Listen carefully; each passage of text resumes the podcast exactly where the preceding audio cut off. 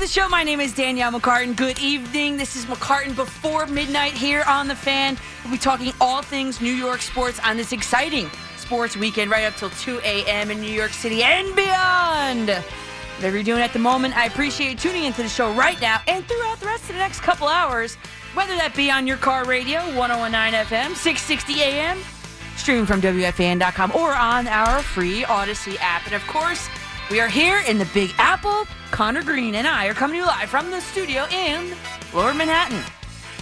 Go ahead, start dialing 877 337 6666. Taking your calls right here in this first segment. Get aboard. Quick programming note former Major League Baseball pitcher who spent some time here in New York with the Mets, current podcast host for the New York Post, the Mets podcast, Nelson Figueroa will join us at exactly 11:20 p.m. So, if you have a question for Nelson, go ahead, tweet it to me at Coach M C C A R T A N. And uh, are you ready for a roundup? I had sports on all day long. I had my TV's wonderful split screen feature, which I accidentally, you know the story, I, I figured that out by accident. I, uh, I sat on the remote by accident, and then I was like, oh my God, I have picture in picture. This is great. So I had some uh, split screen action going on today. Nets and Yankees pretty much played at the same time. Then the Mets, and then I had another had to do another split screen situation with the Mets and the Knicks. So what a day!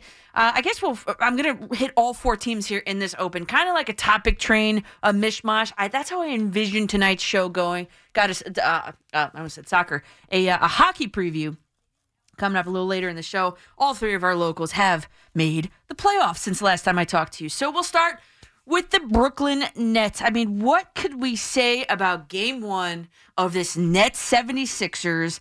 Uh, it's just the 76ers dominated the Nets 121 101. The Nets really didn't have a chance. They, they didn't outscore the 76ers in any of the four individual quarters. NBA.com said there were two lead changes in the game, and I can't even remember a time where the Nets actually led the game.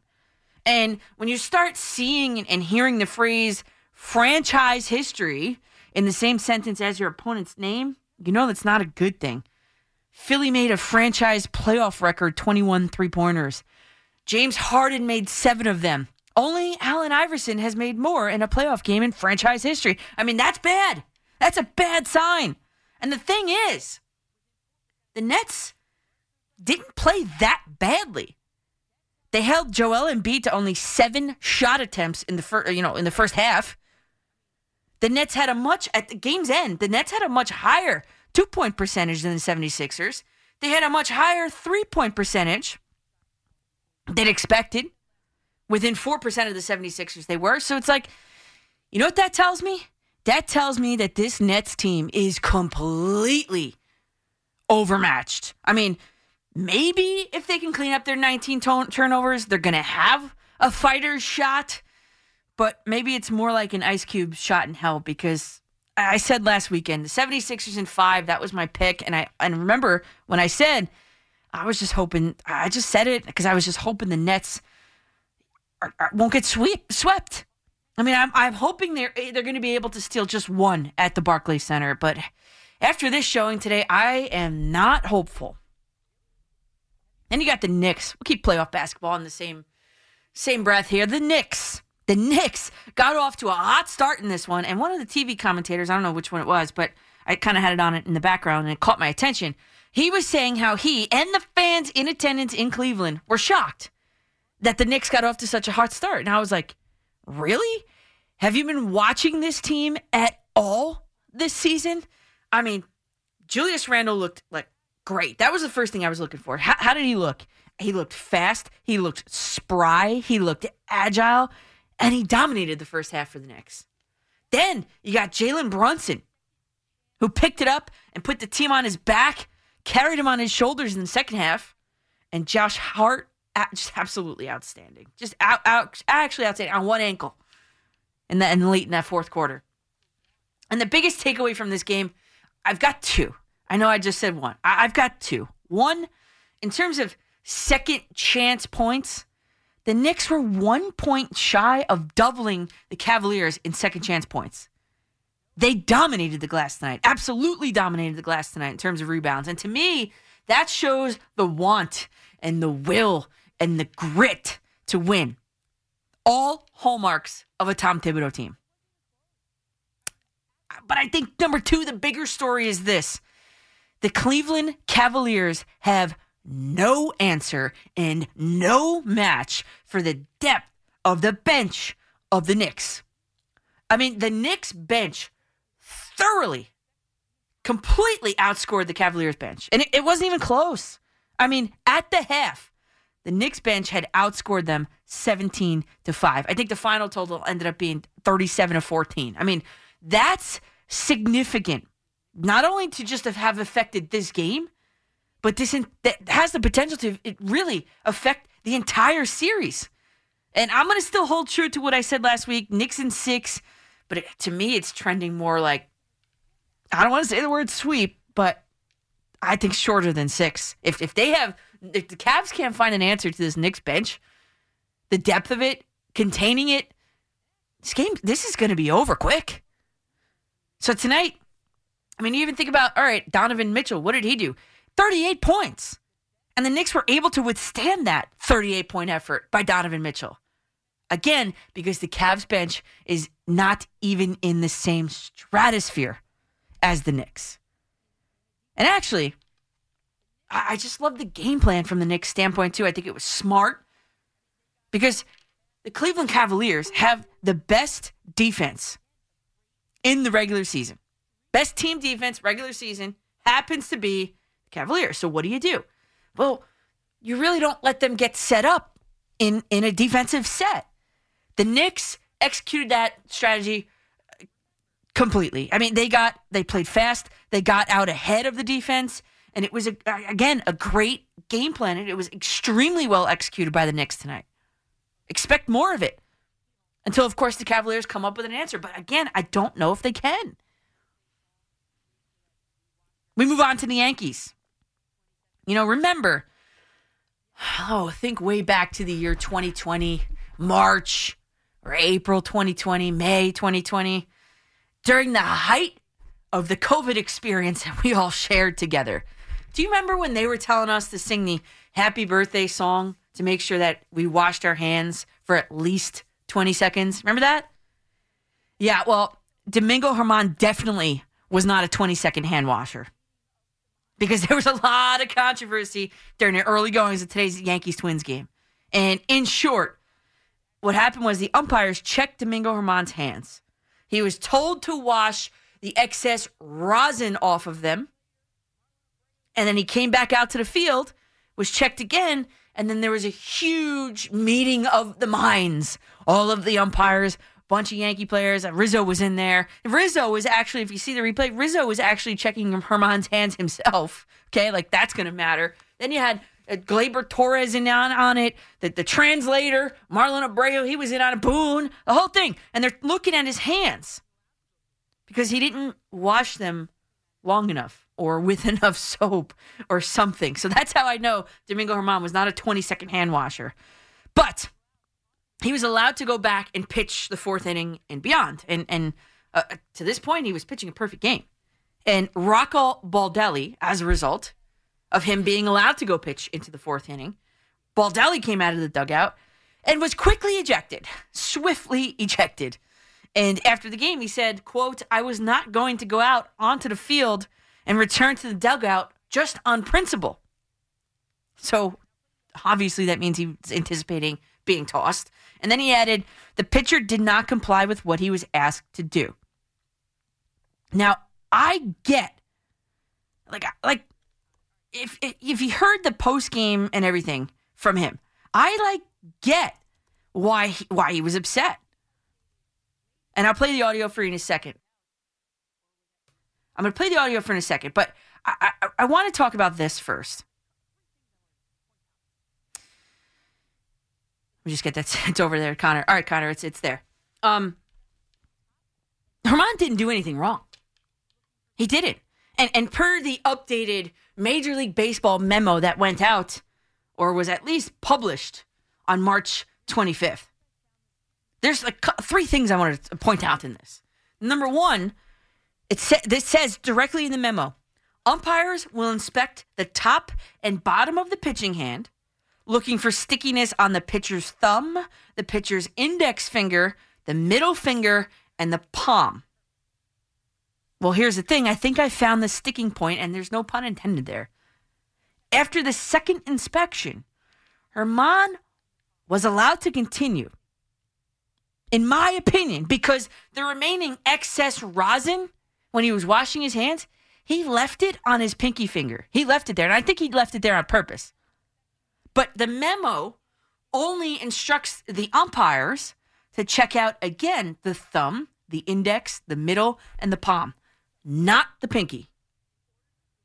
Number two takeaway from the MLB, the, the Major League Baseball memo that was sent out, or at least published the last week of March, says should an inspection reveal that the pitcher's hand is, in the words of the memo, unquestionably sticky, the umpire will conclude that a foreign substance has been used in order to gain a competitive advantage, resulting in penalties. But here's the thing uh, Domingo Germán did not have any foreign substances on his hands, it was just excess rosin. So, well, then what does the memo say about rosin? That's point number three. It says pitchers will continue to be permitted to use a rosin bag on their hand, on their wrist, and on their forearm to assist in managing sweat, but they are prohibited from applying it to their gloves and uniforms, nor are they allowed to combine rosin with any other substance, such as sunscreen. No infractions found with Germán. None. And honestly, if, if it was that egregious, or the substance was deemed to be illegal by the entire officiating crew, then Germán would have been tossed. But it wasn't illegal. It was just too much rosin. And you know, I am not the biggest fan of Domingo Germán and what has gone on in his in his extracurriculars to his career. But he didn't do anything wrong in this situation. And so Connor, thanks for scrambling on that one. I forgot to send it to you. That's my bad. But from Bally Sports North, here is Rocco Baldelli's explanation after the game. And now the whole thing, if you wanted to watch it, it's eight minutes and 13 seconds. We don't have that kind of time here tonight. So I've got about a little uh, over a minute. I, I want you just to get the main gist of it. This is how he started his post game little press conference at his desk. Again, this is Rocco Baldelli's explanation to the whole thing from Bally Sports North. Sure, i will do it, but I'm going to be very brief um, in the way that I'll talk about it. Um, obviously, everyone that was watching the game could see the same thing that we were seeing, and uh, their pitcher was was warned or asked to um, clean his hand off of, of the uh, rosin that was on his hand because sometimes if you do use rosin it will get especially uh, tacky. Um, he was warned. He didn't fully comply, I would say, with the warning from what I was told, and uh, was still allowed to keep pitching. So that's it. That's it. I just don't agree with that in principle. I do appreciate the courtesy that pitchers around the league will get when uh, the umpires ask them to, um, you know, remove some of that rosin from their hand. Um, rosin and sweat, or whatever you want to call it. Um, I would expect all teams and all players to uh, get that courtesy, and they have. And I think overall the umpires have done a good job of that. Um, but when he comes back out, doesn't comply with what he was asked to do, um, has something on his hand that um, he shouldn't yeah. So with all that said, and thanks, Connor. I, I mean, I could definitely see it from Baldelli's point of view.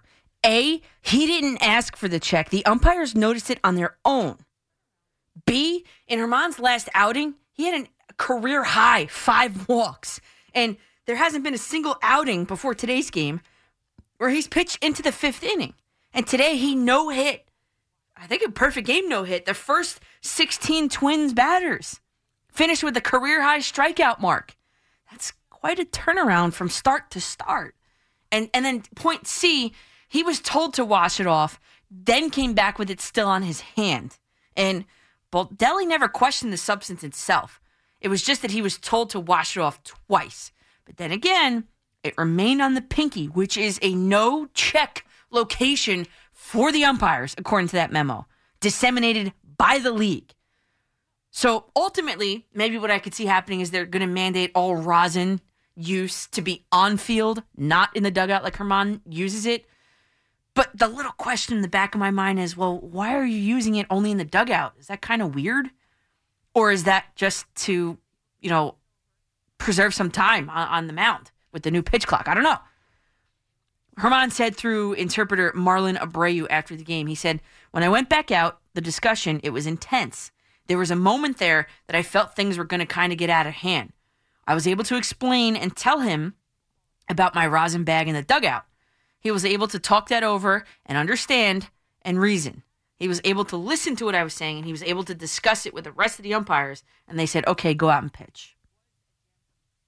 And see, this would all be rectified if the umpires had to talk to the media after a game, especially if there's a questionable call like this one, a discussion like this one. And we, all of us, would not have to try to read between these lines. But then again, we'd have nothing to talk about. And in any event, it, it was a gem of a performance from Domingo Germán, a bounce back performance. I mean, he gave up his first hit in the top of the sixth with just one out. Final stat line was six and a third, one hit. I mean, three hits, one run, a very efficient 78 pitches, no walks, and a career high 11 strikeouts. And of those 11 strikeouts, seven of them were on curveballs. Hitters today were one for 10 on curveballs, 17 swings and misses. And on the season, opponents hits just 107 against that curveball, including the last bad outing and today. So it was a gem of a performance from Domingo Germán. You know, rosin and all. And finally, the Mets. The Mets Whew. Uh, some timely situational hitting by Brandon Nimmo bailed the Mets out today. Ottavino survived two walks and three stolen bases in the eighth. And David Robertson had to strike out the last batter twice because of a pitch lock clock violation on the first strike three. I mean, crisis averted. But some other observations Carlos Carrasco still continues to struggle, but comparatively, today's outing lowered his ERA to like eight something. Imagine that. Lowered it to like, I think it was 8 5, something like that. And and that comes after a game where he hit three batters. oh, maybe he needs an extra rosin. I don't know. And then the, the bottom third of the Mets order, I talked about it last week, it is still struggling, still continues to struggle. And the thing is, since the start of the season, based on my count, Buck Showalter has used only the same combination of last three hitters twice so far this season. Every other game has been a new combination of guys hitting in the bottom third. And it's concerning because, based on my notes, based on my calculations, there's the production from the bottom third of the order, including tonight. They are 28 for 158 on the season. Again, collectively as a group, the bottom third of the Mets order. Yes, I went through every single lineup card and every single and, and added up every single thing myself. The bottom third of the Mets order this season, no matter who is in those spots, they are 28 for 158 with one home run, 14 RBI, and a 177 average. The bottom third, three batters. Something's got to give. How could they have not gone out and gotten a bat at the deadline? How could they have not yet promoted Baty Vientos and or Mauricio at this point? What are they doing? This triple triple A Oakland A's team series, it, it would have been a really nice cushy spot for them to land on their feet. So, kind of like a topic train to start the night off with a, the myriad of New York teams that took the field today, Saturday, and took the playoff court today, Saturday. And those that are going to be on the playoff ice tomorrow, we'll get into a little bit later. And of course, the Odell Beckham thing, what a sigh of relief for the Jets. Trying to hit every single sport, every single team tonight. We'll see if you and I can make that happen. I wouldn't have it any other way. My name is Danielle McCartan. We'll take your calls coming up right after this break. Hello, everybody. My name is Danielle McCartan. Don't be shy. 877 337 6666 is the number to call. Lots of things to talk about. I mean, we've got we had two playoff basketball games happen today. We had some controversy in the Yankee game today, and, and crisis controversy avoided in the Met game today when David Robertson was called for a pitch clock violation on the last strike of the game. He threw a strike. The umpire had his hand up to, to indicate a pitch clock violation, which it was, objectively speaking, it was. And then the fire that, that, David Robertson came back with to, to strike the next bat, the, the same batter out on the next pitch was just I mean, when you saw it, you were like, oh, wow, this guy is out for it. And of course, I mean, I think the biggest, I'll get in tweets, and that's at Coach MCC ARTAN about um, the Knicks. Uh, at Colorblind Six says the, they have been road warriors all year. That's true.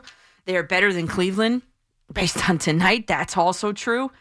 And he said they won't have an answer with our depth on the bench. Yep, talked about that in the open. And he said, and this was a good point too that I forgot to bring up. Quickley didn't even have a good game, but others stepped up. Hart, Toppin, Hartenstein. Yeah, Quickley didn't have a good game tonight. And it, it didn't really matter because other guys stepped up. When was the last time that happened in a playoff game? Right? For the Knicks. And and, and you gotta love this. On the on the post game uh, interviews, you know. I think they were sitting right next to each other. Yeah, because they're looking at each other. Josh Hart wore a T-shirt with Jalen Brunson's a picture of Jalen Brunson's cover of the Slam magazine that he was on. And they're just looking at each other. Like, find somebody that looks at you the way Josh Hart looks at Jalen Brunson. And uh, yeah, it looks like they were sitting next to each other. So that's pretty cool. Knicks had a huge win. The Nets, I don't think, have a chance. They were absolutely overmatched in Philly. Again, Rocco Baldelli ejected after arguing that Domingo Germán was allowed to continue to pitch after he was asked to wash his hands from excess rosin. Excess, that's my word, not his. And then the Mets booth actually was even talking about it. It was like the it was the third inning. Mets A's broadcast. The Mets booth was talking about it.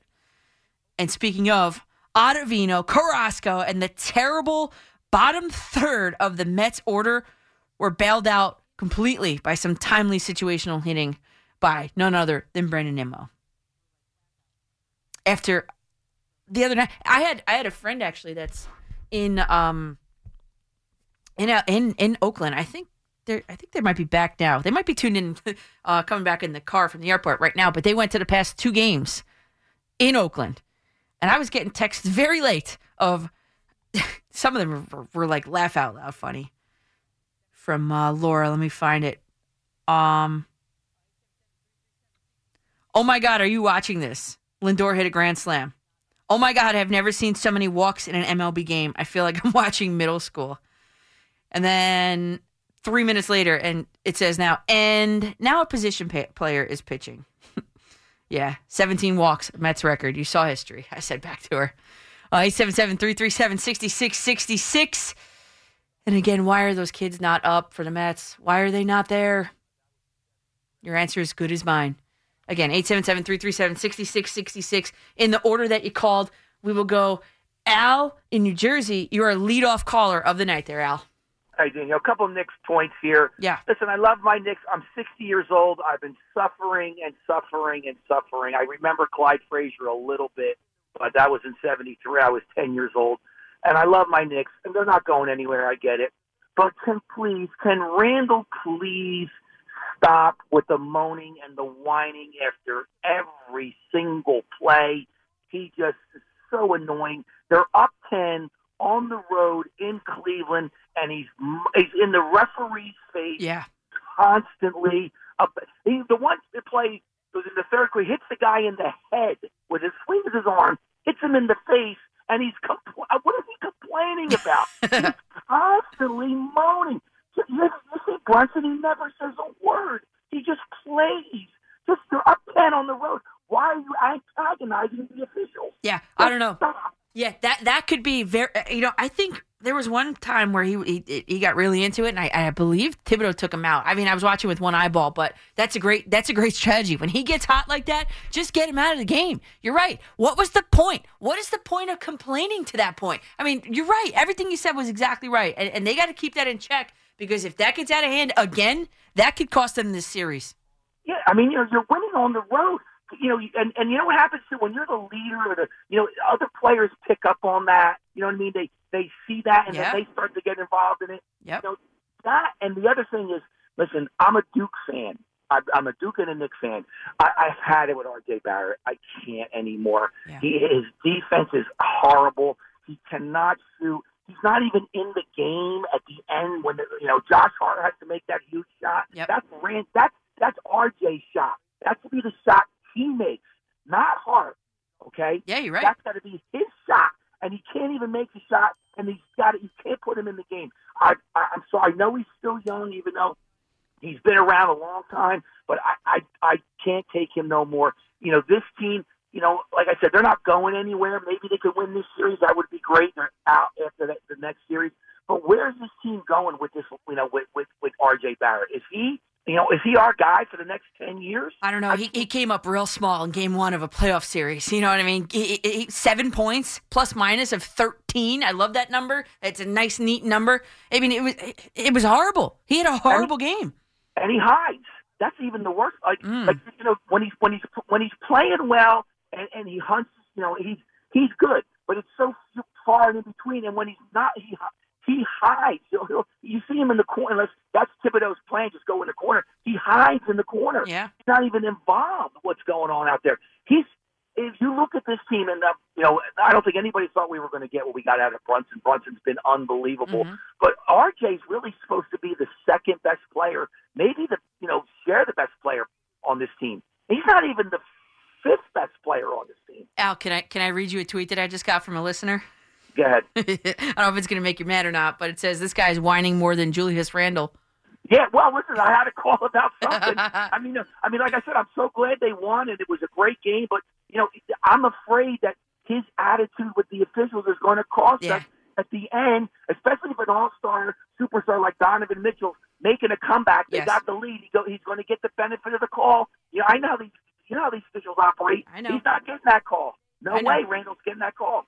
I know. And, Al, thanks for the call there. Uh, uh, here on the fan on the radio here. Uh, you're right. It, that Julius Randle, the outburst, they need they there there needs to be a strategy, an exit strategy of up. He's getting hot.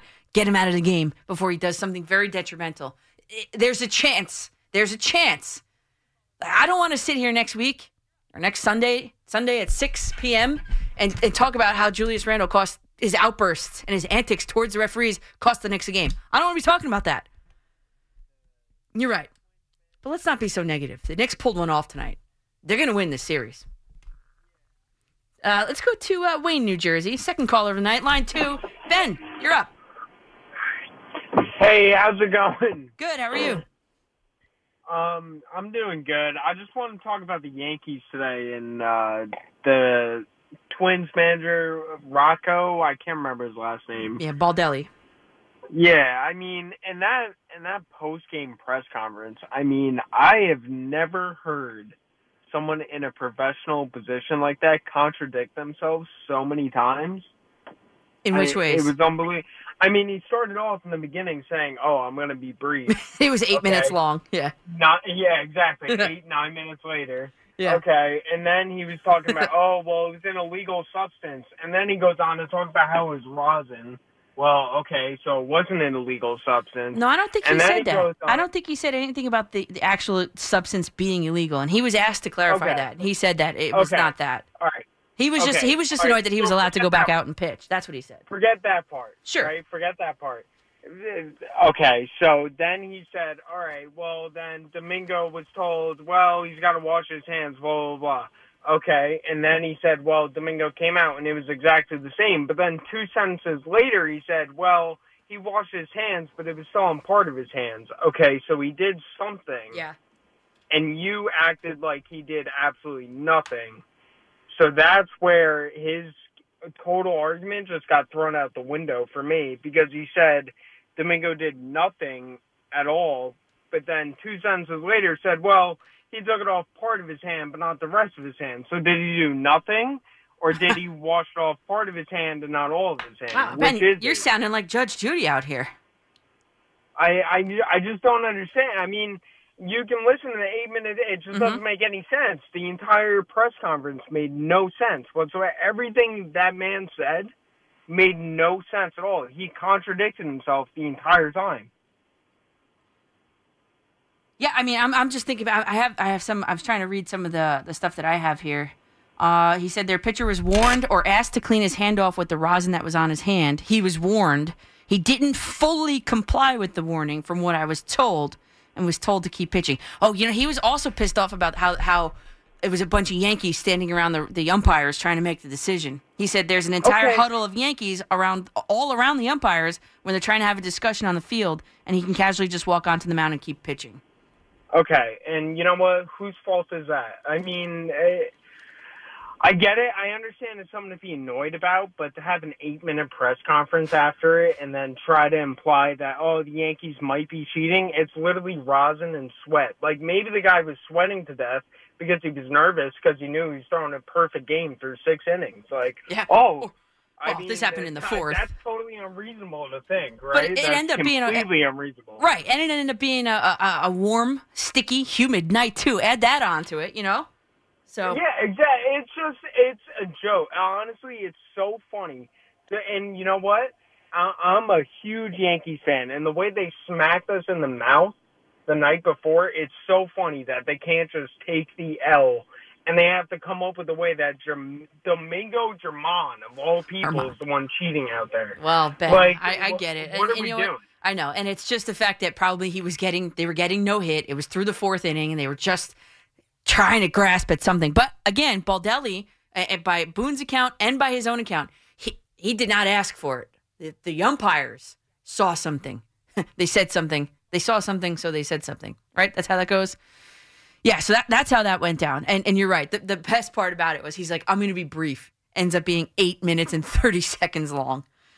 Uh, anyway, so we'll take more of your calls at 877-337-6666. Wanted to touch on just briefly about how uh, today across the league it was Jackie Robinson Day. We'll continue rolling with your next calls. Uh, that seems to be the hot topic of discussion. The Nets, the Mets, whatever you want to talk about. I'm here for it. 877-337-6666. Welcome back to the fan. My name is Danielle McCartan, hanging with you till 2 on this busy, busy Sports Saturday here in New York City. Uh, just as we continue the discussion after a big Knicks win, um, the Nets looking flimsy, flimsy in Philly, uh, and and the controversy with the Yankees, Domingo Germán, and uh, and, and the Mets are the bottom third of that order is still atrocious. And as we continue with that, we also have to talk about how today we saw across all of Major League Baseball the tributes to Jackie Robinson really quickly here on the 76th anniversary of, of his breaking the color barrier on April 15th, 1947. And you saw today, we all saw the patches on the sides of the players' caps, the Dodger blue number 42 on the backs of every player, uh, the number that um, was actually, uh, I well, not obviously, but it was retired in league wide in 1997, and you know why Mariano was allowed to continue wearing it because it was kind of grandfathered in. My friend who was in Oakland watching the game, she sent me a picture and she wrote, "This is today's giveaway," and it's uh it's a green cap. It's got like embroidered like Jackie Robinson's like signature on the bill. It's got a big 42 right where like the team logo would be, and then the A's logo is actually on the side of it. Not a bad giveaway if you ask me, right? And you heard all the tributes from the broadcasters and the players across the country talking about, you know, a World Series winner, six time All Star, National Baseball Hall of Fame inductee, class of 1962, Jackie Robinson's life and legacy. And the game of baseball is better, and we are all better because of what he stood up for and what he did. So today, uh, the 76th anniversary of Jackie Robinson breaking the color barrier. There you go. And I just had one eyeball on the game that's on TV right now Golden State and Sacramento. Um, I mean, right? Who cares at this point? But Sacramento's winning by four. But more importantly, they just showed 50 Cent, 50 Cent sitting right there courtside. And he had a big ring, 5 0, full diamonds. Nice. 50 Cent. That's that's old school. Talking about 1997. No, it's not that old. But anyway, so uh, yeah, lots to talk about today. And here we go. We're going to go back to the phones 877 337 6666 to Linden, New Jersey. Alex, you're up here on the fan in New York City. Hey Danielle, how's it going tonight? Great. How are you, Alex? Good, great, uh, great sports day uh, for New York area today, and uh, can't wait for Tuesday. Well- Tuesday night's going to be crazy. Well, don't tell that to the Nets fans. It wasn't that great for them. that, that's true. That's true. Um, just a quick point about the Knicks. Obviously, Brunson. I mean, no one thought that that that the free agent signing of him was going to be this good. I mean, this is incredible. Um, him and Josh Hart together. I mean, they're so much fun to watch. You know, Mhm. um, as they grew up together at Villanova. And then one quick point about Domingo Germán and Rocco Baldelli. I'm going to hang up and listen. Sure. Um, I agree with Rocco Baldelli. I think the umps are clueless right now on a lot of aspects in the game. Going back to last week with the review that they allowed uh, Francona during the you know during the commercial break, and today just kind of leads back to that. Like, I don't think they know what they're doing. Well, Sometimes. well, here's the thing. and So- Rocco Baldelli spoke very well about it. He did. He did. And and I could I could see his point except the memo that went out, there's like three elements to that memo that that indicated that there was nothing that Germán did was wrong. I mean, A, it, it's not a banned substance. Rosin is not a banned substance. B, the the memo that went out in that last week of March indicated that the, the umpires are instructed to check only these areas: the, the top of the pitching hand, the bottom of the pitching hand, thumb, index finger, middle finger, and palm. So that's why I guess you're right there. when he came back You're out to you know pitch, it was only left on his pinky. Did he do it on purpose? I'd I'd probably venture to guess that yes, that's why he did it. He left it on the pinky on purpose. I, I would say yes on that, but they're not checking there based on the memo. Maybe the memo has to be changed. Or and and Danielle, did you see what they did today though? With uh, where last night with Bellinger? mm, oh yeah, he was getting a standing ovation, and they called a pitch clock violation on him. Right? Is that what it was? think, yeah, I just honestly think there's some things with these new rules that are fluky. Going back to the sticky stuff of a couple years ago, now with the pitch clock, with the replay, I just think MLB needs to go probably not till this next off season and just clean it all up. And I'll hang up and listen, Danielle. Have a good night. Yeah, thanks, Alex. And you know, I love the pitch clock. I really do. But all right, maybe a standing ovation. Maybe that could be um, rectified. Probably, I think. Um, but look, they, look at the, the text of the memo that went out, and you will find that Domingo Germán did nothing wrong. Maybe Rocco Baldelli's the guy who needs to to, to brush up on the on that memo that went out. Because the umpires did everything by the book, and because I, I think he, he was told to wash his hands because he had a little too much on there, right? But it wasn't a banned substance. So Domingo Germán goes and washes his hands for less than 20 seconds, if you listen to the open. And um, it was left on the pinky. And the pinky is, is, is the one finger that doesn't get checked. So, coincidence or not, we'll see. But as far as the rules and how it, you know, because I looked it up, I wanted to be right. Yeah, I wanted to make sure I was giving you the right information. He did nothing wrong. And I am not a Domingo Germán fan, believe me. But he didn't do anything wrong today. Mike in Manhattan, you're up next here on the fan. Mike, Yeah, how you doing? hey, what's How going you on? doing? Hey, uh, just coming back from watch party. That place was was rocking tonight. Um, I saw some videos. Oh yeah, yeah, yeah. There was watch parties all going all over. Uh, to me, I thought this was a, a tight knit series here. Cleveland is a hell of a team, and I think t- tonight's game is the way it's going to go. Cleveland is the best defensive team in the league, so I'm going to expect these type of grind out wins. Yeah, uh, but Mike, to me, The thing is, if, if you're the Knicks and you don't allow them to get set up in their defensive set, you've won the game right there. Correct. Yeah, that's yeah. That was going to be my next point here. Uh, to to to seal this win, and basically the Knicks did everything in that final minute uh, to give Cleveland that game with the way uh, Mitchell was going off, Mhm. and luckily uh, Brunson did what he did, hit clutch shots when the Knicks needed it Yep. um, to lose this game. But I think to me, they're going to need something out of Barrett and Quickley to not really get any production out of those guys, and to, to for them to be as flat as they were, and and to still win that that game here tonight is huge for the Knicks. Because typically that's a game the Knicks would lose, especially on the road, where Cleveland is pretty dominant home team. Yep. So to pull this off is, is huge for their confidence. But I'm going to expect a lot from them. And and talking about Randle here, he's got to he's got to rein it in. This is the playoffs now. You can't afford to do anything dumb Right. because you're playing a, a, an elite team here in Cleveland, and Cleveland can't go into the Garden and win. So this is not going to be where you know they have they're both comfortable going into uh, opposing the opposing building and winning. So Right. I think it's maybe critical to try to go up 2-0 on this team because it's it's not certain the Knicks are going to win both games back at the Garden. Correct. So this was a huge step tonight, but you got to play a lot better because, like I said, I mean they they they really skated getting that that hard Hartenstein uh, rebound there I know. because they were they were a, a stretch there of losing. So big, huge, big game one tonight, and expecting them to play a lot better in game two because we know Cleveland can go off, and if they get going, especially with Mobley not really going off, you expect him to play a lot better himself. So Yep. It's going to be interesting game two. But uh, for tonight, going to be happy because it's the first road game in what 20 plus years for the Knicks. So we'll take it at least for tonight. Yeah, and Celebrate this win. Yeah, thanks, Mike. And celebrate that and be happy. Knicks pulled it off. And and and hey, listen, two things.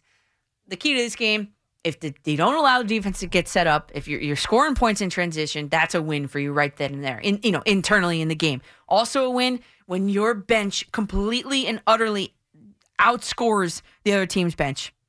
And and LeVert only three points. Wade two. Osman led all scorers off the bench with nine. Rubio zero. So lots to take away from this Knicks game and and and kind of project it onto to what can happen in the rest of the season. Quick break, Dexter Henry update, and I'll be back with you at the top of the 11 p.m. hour. Welcome back to WFAN. My name is Danielle McCartan. One hour down, three to go in just about 20 minutes. Nelson Figueroa, former Major League pitcher, spent some time with the Mets. He's now the co-host of the New York Post Amazing But True podcast. He'll be joining us in about 20 minutes, 11:20. Don't go anywhere as we continue the conversation about the big Knicks win tonight, most recent, and a bunch of other stuff going on today.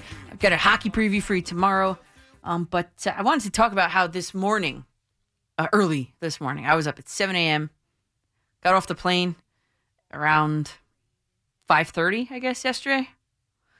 Uh, plane from San Diego, that is, at Newark Airport. Deplaned around 5:35 ish.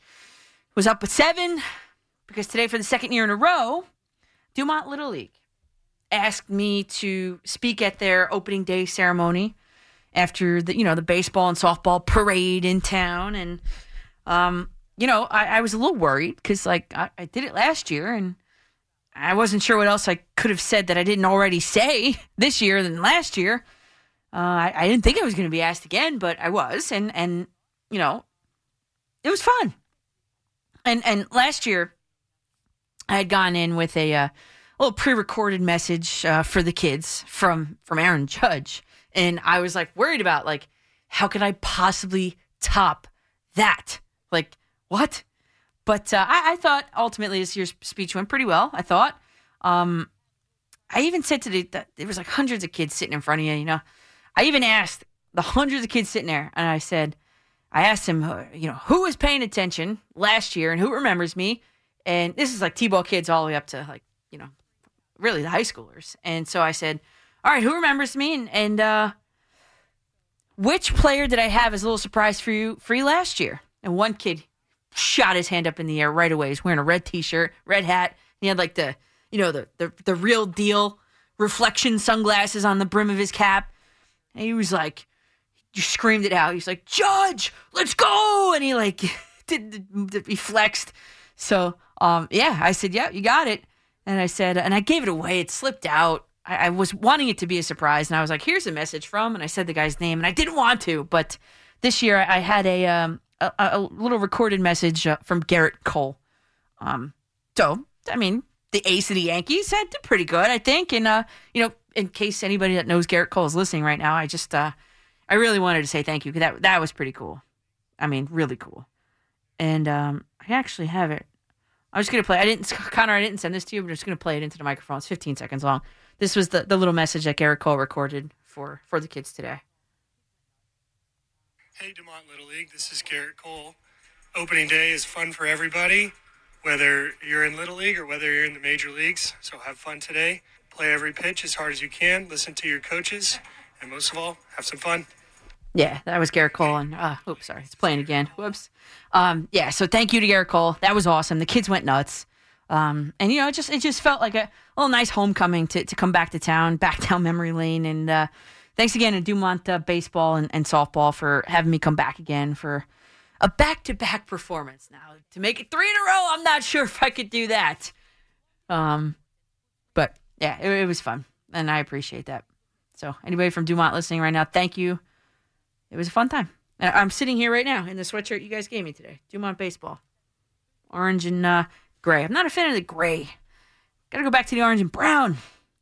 But anyway, thank you, thank you, thank you. It was a fun time. But it's been a long day, a long day full of sports and split screening TV and and uh, I had three looking at three screens all day today: TV, laptop, phone. But um, it's all fun.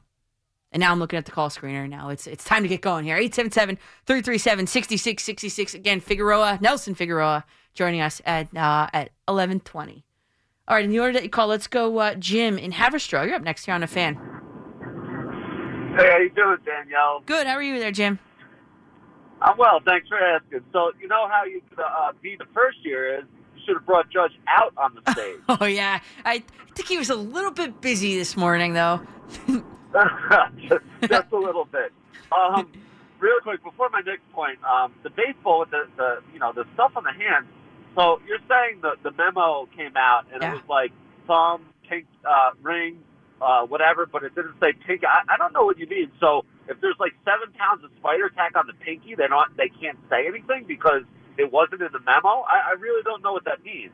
Well, it says So I understand that rosin, Yeah, isn't uh, a banned substance, but I no, I think if I think if if any sort of banned substance is seen at all, then it's supposed to go. But I see your point. It- The text is right here. Umpires will inspect the top and bottom of the pitching hand, looking for stickiness on the pitcher's thumb, index finger, middle finger, and palm.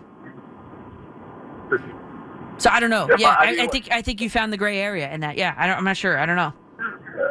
I don't know. It's just funny that it's like, all right, like, they didn't say pinky or whatever. But um, anyway, so uh, the Knicks. So at, at the you know the beginning of the or when we first found out about the, the signing with Brunson, Mhm. um, I, I was for it. I, I love the signing. Yeah. But I, I wasn't in with the, the dollars, right? I'm like, this isn't the, the star, whatever. This guy deserves every penny that he has gotten. I was so wrong with the dollar amount. It is amazing watching this guy play basketball, and every time he gets off a shot, and every time the ball goes in, I just, I'm, I'm just, you know, he, he's so good at making himself, um, I, I don't know, open, getting that separation, and it's over and over and over again. It's constant, and you know, I. But watch, I, I, I'm 46, right? I've been watching the Knicks forever, right? I'm, I'm you know, Louis Orr, Trent Tucker. I, you know, I go back, Kiki Van de right? I'm, I'm, I'm, uh, I've been watching for a very long time. But you know, to, to get have this, you know, this point to run this show to, you know, not, you know, give the ball to Melo in the corner for 20 seconds with the last shot and throw it off the back of the rim. It's just, it's. I'm excited. It's just very, very fun to watch. Um, and also, you know, I just I wanted to get this out. I can't stand right. We're up by four. You know, there's four seconds left. They inbound the ball. If you watch the last play, why I forget who it was. You know what? Why is Jim, he wait. riding his hip? Jim, wait, hold on. Sorry. You got to give me one second because I, I was listening on the way in, so I didn't see physically the play. I was just listening to the, the commentators talk about it. So go ahead, explain the play. So I, I mean, it, it wasn't that big of a play because it, it didn't really matter, right? Because there's uh, 4.6 seconds left, Mm-hmm. right? They inbound the ball, um, and it's you know they, they didn't have any timeouts, so they couldn't call timeout and uh, bring it to half court or whatever. Okay. But our our player, again, I forget who it was, Mm-hmm. is riding his his hip, and if you watch it all the way, the only way that they could have tied the game is if they they pulled the grandmama, right? If they had LJ out there and he he pulled off a four point play. Mhm. I just don't. These guys do it all the time. Now I understand you kind of have to, you know, get in the way a little bit, slow things down. If they throw the ball out and it's like rolling on the floor, you want to, you know, make a move so they touch it. But it's so frustrating. I really want you to watch it. And you know, the guy he got the shot off, and we have contact. I mean, we have contact on him, Right. and it just doesn't make any sense. Uh, Danielle, last thing, Yeah. League, my uh, my my boy, he uh, pitched today. He started today, ten year old. Mhm. Um, they won four to two. The coaches send out the you know how many pitches he threw uh, today. You know for the whole you know arm thing or whatever. Mhm. He threw forty two pitches. Wow. So what do you think about that? yeah, that's, Yeah, that's a on coincidence Jackie on Robinson Jackie Day. Robinson Day. Yeah. They won four to two, and he threw forty two pitches. Oh, that's awesome. Uh, thanks for uh, let me uh, let me uh, talk and uh, uh, see you. Thanks there, Jim from Haverstraw. Yeah, you know, I think uh, Jalen Brunson has been everything and more than, than people were expecting him to be. I mean, I, I, again, I'm not great with names on radio or because I, I, was listening on the way in. I didn't see the play. So if anybody has that play, want to send it my way, it's at Coach MCC ARTAN, and I'll take a look at that. But the radio commentators, they were, they were calling him the back foot bandit. I mean, everything was a fadeaway and he couldn't be stopped. So Jalen Brunson worth every penny, like you said there, Jim, and more. Amazing. Mike in Kings Park, New York. You're up next here on the fan. Hey Danielle, how are you? Great. How are you? Good, good, good. Yeah, I'm just excited about the Knicks. Uh, I mean, it's, if you really think about it, I don't know if there was a better acquisition in free agency than Jalen Brunson. Yeah. I don't think there was a better acquisition at the trade deadline than uh, Hart. I mean, these two guys have been absolute lights out for the Knicks yep. um, this season, and there was, I mean, those are those two players are the reason why they won this game today. Um, Hart's Hart's energy is there every single night, but tonight he gave you, you know, what he have 18 tonight or around there. I mean, that is uh, we needed those points because Quickley, you know, Quickley seemed a little timid today. I think yeah. he was not as aggressive as he has been, especially at the end of the season. I mean, the only uh, points that Quickley had, he had Hart at 17, but the only points that, that Quickley had came on the, at the free throw line. He didn't make a single like actual field goal during the game. Yeah, he looked a little like he he got himself in good position where you know he was making those runners towards the end of the year like a lot of consistency. He was right. getting in the lane and right. he was looking kind of like passing in the air a couple times, got right. himself in trouble. Like he just he just seemed like a little a, a little timid, a little you know, it's the first playoff game for him, so we'll see. Hopefully, he bounces back because I think they are going to need production from Quickley in the series. Um, but yeah, it was a great game to watch. It was exciting. They almost coughed it up at the end. I was losing my mind with the back-to-back turnovers. I know. I was just going over the George Washington Bridge. I was like, "Oh my God, this is going to turn out. This is going to be either really good or really bad tonight. Come on!" Yeah, but then Brunson was clutch at the end, and uh, just our bigs played really good today. I they both I I like the combination. I like the way Thibs kind of uh, splits up the minutes with yep. Robinson and Hartenstein. And yep. They they both contributed big time, and they were both hustling all over the glass, keeping balls alive. Um, and you know they matched their bigs, who were pretty good. They really did a nice job on Mobley and uh, you know Robinson. Really, he's he's a handful on the offensive glass. He really is. I know. He's my. I just that's why I love him. He's my favorite Knick, and, and that is why because I just Yeah. love the the grit that he plays with. Yeah, I think that this playoff team, you know, this team, you know, I listen. I, I don't know if they're going to be able to. If they get past this round, they go up to Milwaukee. That's a tall order, but this team is going in the right direction. And I thought, oh, you know, they're missing that. They're missing that star. I know Randle's really great. He's an all star, but I think I really think Brunson Yeah. could be a guy. I mean, I think he could be a guy that can put the team on his back like he did in the second half of this game. I mean, let's face it, if Brunson didn't have three quick fouls in the first half, he probably goes for 30, 35 tonight. I mean, he had I mean, 27, so Yeah. that's that's easy. That's easy money. Right. So, I mean, I really, really, it's the way Brunson, he just knows how to get a shot. He knows how to get a shot. He's very crafty. He knows how to, where the spots he needs to get to on the floor, and he can get there. hmm And, uh, you know, it just, I really think they're a dangerous team. I, I, I don't think if I'm a, you know, like I want to focus on the finishing out the Cavs, but if I'm a Milwaukee, if, if I'm a Milwaukee fan, I wouldn't want to play the Knicks. Yeah. They're just like they're gritty. They they have a deep bench. They got guys that are energetic coming off the bench, and yeah, they're just uh, they're fun team. So I'm uh, enjoying the, every every game in the playoffs. It's, Yeah. uh, so I haven't been there in a while, and I haven't had much expectation in a while, so it's, Right. it's fun. Yeah, you got it, Mike. And, and, and the expectation from me, as I said it last week, Knicks are going to win this series. I said Knicks in six.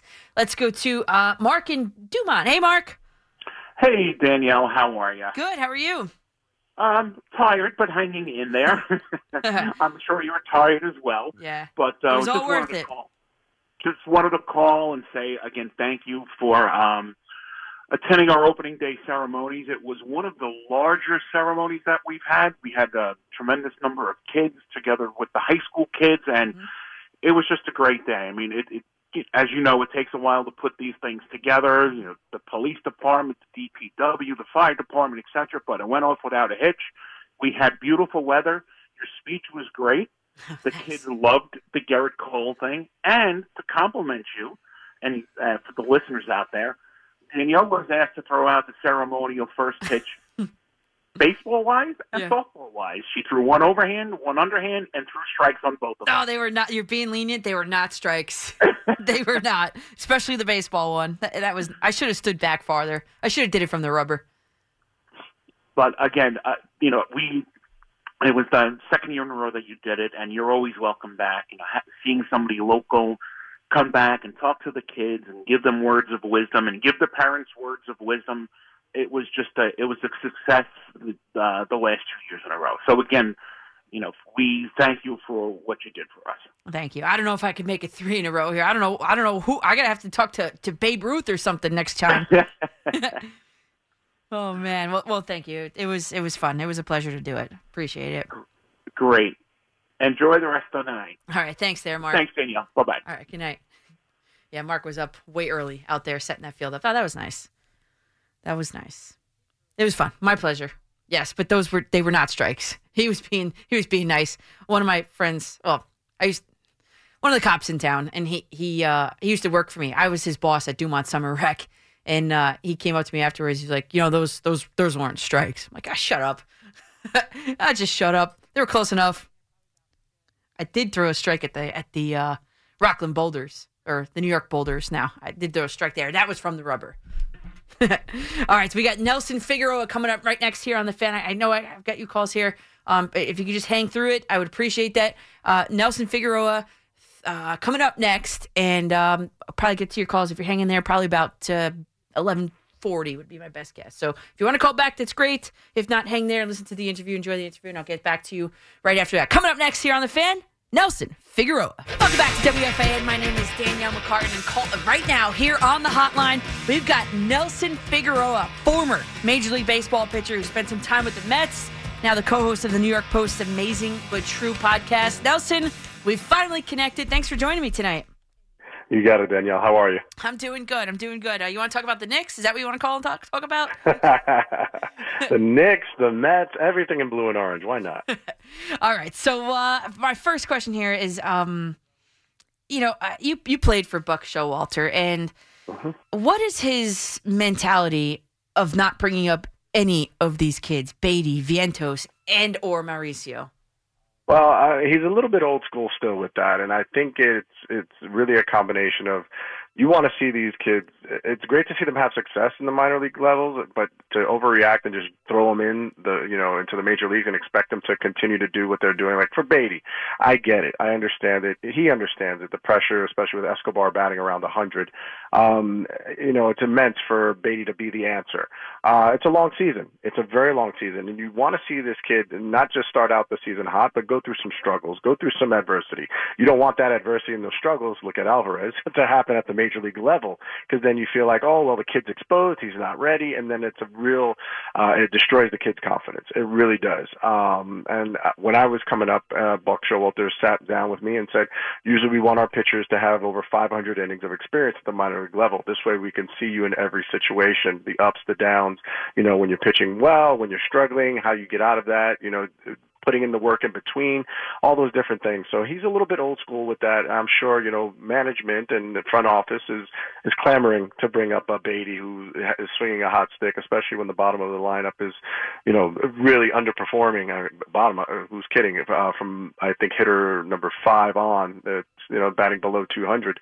So uh, I, I think with Buck Showalter, he's just he realizes that it's a, a long season. They're still winning ball games. Um, so there's no need to panic right now and just look for a quick fix. I mean, what could the justification for keeping Eduardo Escobar, never mind in the lineup, on the roster? I mean, really, I, really. What's that justification? He's he's a veteran. Uh, ten year career. Yeah, uh, over the longevity of a 10 year career and how he's performed uh, down the stretch, they don't have a chance to make the playoffs if he didn't have a September to remember. Um, so I, I think it's too soon. Again, you're talking two weeks of the season. Mm-hmm. You give up on somebody this early, and are they that equipped? Do they have that much depth to just go ahead and get rid of a, a veteran player mm-hmm. who, you know, they are paying $10 million to? Don't get me wrong, Steve Cohen has, you know, that kind of money to just buy six chicken McNuggets and throw three out the window, but yeah. We don't exactly want uh, Escobar to just take his walking papers. He's struggling mightily, and he's feeling the same pressure as well. He sees Baty tearing it up at AAA, and he's reading everything in the internet, and he's you know waking up in the morning and realizing he's not doing himself any favors. But you know, it takes maybe a game or two to kind of snap out of it and, and right the ship, and it's still you know we're at the second week of April, and there's no need to panic as of yet. When we get to May, and he's still batting under 100, then I think you'll see some change. But like, that's it. That's what these players have to hope for in, or- in order to make this major league roster.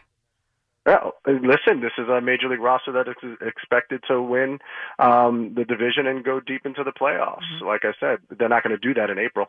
Uh, there's no ticker tape parades in April. Um, yes, you want to win every game, and they're still finding ways to win ball games. Case in point, today you're looking at Carlos Carrasco. I'm sure if it wasn't for you know two of the Mets starters who are supposed to be helping out, and Scherzer being pushed back, and you know you would be uh, yelling about, hey, got to get rid of Carrasco as well. But to only give up two runs and battle through, you know, not having his best stuff, not having pinpoint accuracy and control, only giving up two runs, kept the Mets in the ball game, and they wind up winning three two. So um, uh, there, there's there's those kinds of games that you know help to to build chemistry within a team and a winning team. So that's the whole, you know, is it chemistry or is it winning? Which is it that, that comes first? Well, these guys have been through it last year. They lost together, and Carrasco is still going to be a part of that pitching uh, that pitching staff for the foreseeable future until something else changes. And nothing I think is on the horizon because after having Megill in there and, Pe- and Peterson in there, there's not much at the minor league level, upper minor league levels, that's really going to be helping these guys out bringing up a, a, prospect early. I mean, in early spring, whenever that may mm-hmm. be. It, mm-hmm. Doesn't that, to me, that doesn't that equal an advantage because there's more cushion, there's more leeway instead of bringing him up late like they did to Alvarez last year. Brought him up late. Oh yeah. Mm-hmm. There's got to be an advantage yeah, there, there's there's always pros and cons to to all of those different things, but mm-hmm. it's the same thing, right? You bring, like I said, you bring him up and he struggles, he gets overmatched, like the way Alvarez is looking right now, and now you're saying, wow, this kid's not ready for the big leagues. Now he's sitting there every night thinking, man, maybe I'm not ready for the big leagues. Nothing's changed. It's the same game down in AAA. Guys still throw 100 miles an hour in AAA. Guys still throw nasty sliders, and he's found a way to have success down there. So that's not gonna that's not gonna help him going down there. And you know, you're gonna get guys who take advantage of weaknesses and, and expand strike zones a little bit better. You know, it's not easy to face Josh Hader in the ninth inning right. when uh, you know he's struggling, but he's done it time and time again with that rising fastball. So you want to see him get you know his his feet wet and maybe get a few games in a row because he's you know doing it once every five games Which is, is not really easy. difficult. Yep. Yeah, it's not easy. So there's a there's a multitude of, of ways to to handle this whole thing, and it's good to have these prospects that are on the cusp. Um, you know, even a Mark Vientos who is a more accomplished hitter who has done it for more years. You know, you're looking for a right-handed bat off the bench. You know, he's a he's an option as well. So I think um, you know, it's a good problem to have, and at the same time, you're still playing winning baseball. So, I, I, if it was anything else where you were struggling mightily, it's like, okay, it's time to move on from some of these other guys. The Darin Ruf thing was, you know, inevitable, uh, and of course, he goes and hits a double and a home run in his first game in, in the Giants uniform. That's just par for the course. But I think when you're looking for, um, you know, answers to help this offense, uh, they they're not hitting all at the same time. Thank goodness, Pete Alonso is doing what he's doing. Lindor is only batting 245, but you know he got 15 RBIs, so he's some clutch hitting right. um, going on for Lindor. Uh, so th- these guys are not uh, they're not perfect. They're not playing uh, perfect baseball, but they are still finding ways to win. And we're talking about the former Met Nelson Figueroa here on the fan. Um, so the word or the phrase service time manipulation doesn't cross your mind in regards to these guys. No, because service time manipulation has to do mainly with um, controlling the cost of a player. Right. Um, that's that's not a thing for the uh, the new ownership group. Um, if a guy is deserving, you would think. Yeah, but they've got you, patches on their sleeves though, and the Yankees don't.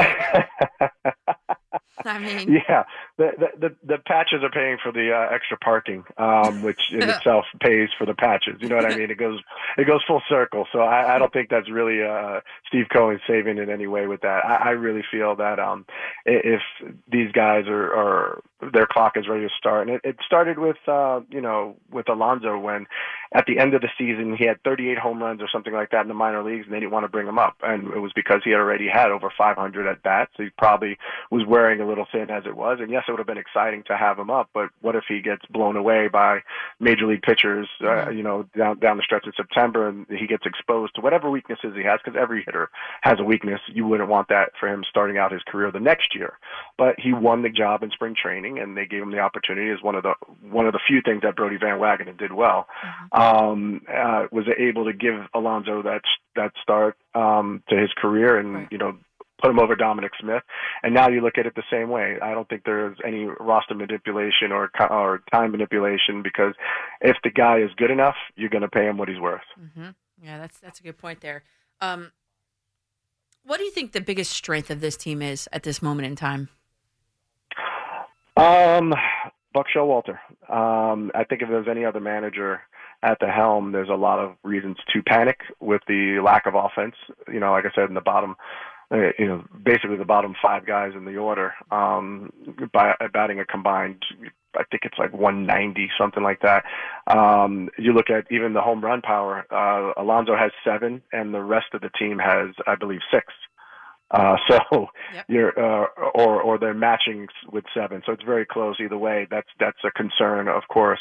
Um, that Mark Canha isn't, uh, hitting the way that he was last year, the consistency that he had. I think, you know, some guys are pressing a little bit, uh, a little bit too soon and they're expecting more of themselves. But when you have, uh, a leader like Buck Showalter who, you know, he lets these guys know there's no panic coming from Buck Showalter. He's not yelling and raving. What I do like a little bit about Buck is that he is putting, uh, I think, a little bit more of the onus like on an Alvarez. You know, hey, listen, you're top prospect for a reason, but you have to show it at the big league level. It's not just going to be handed to you. So having Tomas Nido catching still and, and as the lead dog and not just handing it over to Alvarez and, you know, letting him get a little bit more acclimated and, and kind of earn the job while he's there. Cause you would think naturally a guy with Narváez being out, um, eight to nine weeks, you would think, oh well, uh, this is Alvarez's time to shine, and it would be if he hit the ground running and he bat, you know, two hits a game and was a, a more complete product behind the plate, being able to throw runners out. We saw the stolen bases again today. Um, th- that's one of the things that I think I really uh, respect about Buck is that he's able to weather the storm and keep it light still in the clubhouse because he knows it is April baseball and and there's a lot more games to be played and a lot more games to be won once you get back some of the you know key components like a Verlander. Um, you know, you start hopefully being able to take it up a notch. Former Major League pitcher Nelson Figueroa joins us on the fan. Verlander, just a quick question here. Do you think, big picture wise, is it a good thing that he's not pitching yet, given his age? Um, I, think just given the circumstance of not pushing it too soon, Right. um, and, and again, that comes from within of uh, the ownership group and Buck Showalter saying, you know what, he's saying to us he could pitch through this, but we don't need him to. It's not it's not dire for him to be out there right now. We'd rather him get as healthy as possible and get out there and feel like he's a hundred percent, not close to a hundred percent, not almost. You don't want to put that um, so soon on him. I think you know we've seen over the years the way that the Mets deal with injuries or you know trying to bring guys back and maybe a little too soon. Um, there was you know so much pressure for a lot of these guys to be out there. Matt Harvey comes to mind whenever it was you know he be coming back from an injury and spring training looked great, throwing 99 miles an hour. Verlander was doing the same thing, but you know something just wasn't right, and so why force the issue now? You know, take a little bit of time in the beginning, and hopefully not have to even you know look back at it ever again. And being that it's you know Verlander has probably dealt with something like this before in his career and gotten over the hump with this. Um, you know, you have that level of experience from a three-time Cy Young winner. Uh, speaking of, um, I, I looked up some statistics about this ghost forkball. the batting average against is 0.48. It's got a 57% whiff rate. How and why is this go- ghost forkball so effective? Um, because it's so different. Uh, we've seen split fingers before, and with a split fingered fastball, there's rotation. So you see spin, and the really good ones kind of spin very quickly. They look like they're going to be a fastball, and they kind of die out at the plate, and they're just thrown. Um, and it's a pitch that kind of not a lot of people are, are still throwing. Everybody's gone to the cutters, you know, mid 90s cutters and sliders. Um, so it's it's a very different pitch. The action on it is very different. It's basically a hard knuckleball. Um, so it's like R.A. Dickey, but Mhm. the guy also throws 97 miles an hour. So he's able to set that up with tunneling, which means he's throwing a high fastball and they see the ball elevated in the strike zone. And then when he releases that goes for- forkball with the same arm action of a fastball, yet it's coming out between the fingers and just lacking spin, lacking rotation, and the unpredictability of what it's going to do next. The only thing we do know because of gravity, it's going down and it's going down fast. And so that dropping action is what they're they're swinging at a ball where they think where the ball is going to be, and the ball doesn't wind up staying there, and that's what's leading to the low batting average and the high strikeout rate. That's um. It sounds like wiffle ball to me. Backyard. Oh yeah, a- absolutely, and, that, and that's literally what it's like for Yeah. a lot of these major league hitters. Because again, you're seeing a guy who can throw 97, 98 miles an hour. He's moving his body the same exact way. His arm action is 97, 98, and the ball comes out 83 miles an hour with no spin, and just it's there and then it's not. It's like a ghost. We've got Nelson Figueroa with us on the fan. Um, I did a little math here. The bottom third of the Mets order, just the bottom 3rd Mhm. hitting collectively 177, one home run, 14 RBI um, on the season. No, like, no matter which guys were in there, the bottom third. Right. Just, I went through every lineup, everything. So if you put your pitcher's cap on, you know, back on, Mhm. um, how does the the failure to acquire a big bat, uh, whether it be in the offseason or whatever, but affect the strategy of like the opposing pitchers to pitch against this team? Well, you would think if you can get through the first six guys, then you know seven, eight, and nine, and that's how it's kind of always been. You know, That's as a starting pitcher say uh, that my strategy is to not let the middle of the order, the the three, four, five guys do the damage because I let the seven, eight, nine guys on. You know what I'm saying? Where if I can keep those guys off of base, and they're doing a great job of keeping themselves off of base, right? So don't you don't wake a sleep. Uh, what's the old adage? Don't wake a sleeping dog. That's what you're trying to do with those guys. You continue to pitch them maybe up and away in big ballparks like Oakland Coliseum and let them hit fly lazy fly balls to right center field. Do it in less than three pitches, and now you've saved those big pitches for those bigger guys in the middle and try not to make mistakes to them. So I think as a as a starting pitcher, that's what you're really focusing on is just keeping them off base. Don't hurt yourself. Kind of like what Oakland did the other night with 17 walks. Yeah, those guys were on base. So that when Lindor came up and Nimmo came up, and those guys at the top of the lineup, they were able to drive those guys in because they're not normally on base. Um, I think that's a, a huge key. Um, is how can you who can you pitch to and who shouldn't you pitch to? Obviously, Alonso, you're trying to avoid um, letting him do any big time damage. Um, but Lindor again is a hot bat, especially batting right-handed against these lefties. I don't know why they keep trying to throw high fastballs with two strikes against him. He just turns them around, hits them into the corner for doubles and more. Um, and uh, uh, you know that's the the strategy with the Mets is always you got those guys at the top of the lineup. You got those guys at the top of the lineup, especially you know Nimmo and Marte to get on there, and they have their speed, and you're wanting to take advantage of that by then having those next few guys. So the bottom of the order, you have to just keep them off base and uh, trying to get most of your outs, uh, make those outs automatic outs. As uh, a former pitcher, the pitch clock, um, wh- what does that do to a pitcher's stamina, especially like not so much now, but when it gets real hot in July, real hot in August? Oh, it, it's going to be interesting because you're seeing the effects of it already. The walk rate is astronomical right now. It's uh, way higher than it was last year, and I just think it's going to get worse because as you start to sweat a little bit more, as you can't go back to the rosin bag nearly as much, uh, as you can't, you know, take a little bit of a breather and reset yourself, um, you're going to see a lot more guys rushing through their mechanics just to deliver a pitch because you know their clock is going three, two, one, and you got to get rid of it before you get a ball call a, a balk called on you, whatever they're doing with it now. It's um it's noticeable. It's very tangible right now when you watch pitchers. You see some of them working at a pace that they're not used to, um, and and the effects of that are you're going to see more hit batters. You're going to see more walks than ever before, and you know to me the the I say the quality of the pitches are going to go down. Um, and you know I know they want more offense. Uh, they want quicker games, but you're looking at the quality of the product on the field. So um, we'll see what, what it leads to because I think when they start getting you know sweatier games and hotter games, you're going to start seeing these guys needing time to pause, and you're going to see pitching coaches going out there to give them a breather. Um, so the, the, you'll see more uh, of those of how many uh, mound visits are left, um, getting closer to zero uh, than we've ever seen before as well. Nelson Figueroa, now the co-host of the New York Post's Amazing but True podcast, joins us now.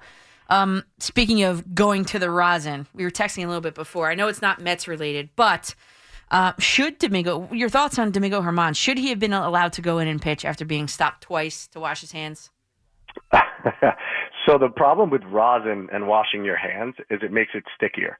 Oh. The the wetter you make your hands, and it doesn't come off with just soap and water. Um, it takes a lot more than that to take it off. So if you just use soap and water, there's going to be a tackiness to your hand when, no matter how much you wash it. Um, that that's one of the things with using ro- using rosin isn't always. Um, it, I didn't like using a lot of rosin early in my career because I threw a fork ball, so the ball wouldn't slide through my fingers as much. I wanted it for like my breaking pitches, but um, I didn't really need it much on my fastballs. I used the seams kind of for grip. Um, but you can see these pitchers now, um, you know, they're not able to, you know, it's not that they're using this or they need the sticky stuff, but you do need some element of tackiness to the baseball. And as you sweat more, and they tell you to now wash with soap and water, and then you go and you grab the rosin bag again it's going to be a, a, uh, a much stickier situation than it was before, and so it it cakes up. So it looks a little suspicious, and I think that's what Baldelli was yelling about. The umpires were checking it, mm-hmm. they're touching it, and to them it's just sticky. I mean, they're not they can't analyze it or taste it uh, to see exactly what it is. but uh, yeah, they they try. I mean, they they did the best that they could. They tried to get him to wash it off because yes, he was having a career day, and if you're Baldelli, you're doing anything to try and throw him off his game. Right. Um, but I, I think they did the right thing. They handled it the right way. They gave him an opportunity to wash off his hand um, clean off his hand because it wasn't a foreign substance, an illegal substance. Rosin is not illegal. So I think that's where Baldelli's argument kind of felt on deaf ears. But I think at that point, Baldelli was really just trying to uh, do something to spark his team and figured that this was probably the only way he going to rattle Germán. Yep, that's exactly what I think too. All right, so we got Nelson Figueroa with us, and he said. Uh, well, you said on your Twitter bio, it says big news coming soon. And it would be irresponsible of me, um, Nelson, to not ask you what's the news. the news is is that I had to step down from. Um, I was going to be the pitching coach with the Long Island Ducks, Oh. which uh, would put me alongside Wally Backman, which for uh, of course a kid who grew up loving the '86 Mets would be like a childhood dream. Um, and uh, was working with him diligently in the off season, trying to acquire talent and you know get ready for their spring training. Actually starts tomorrow.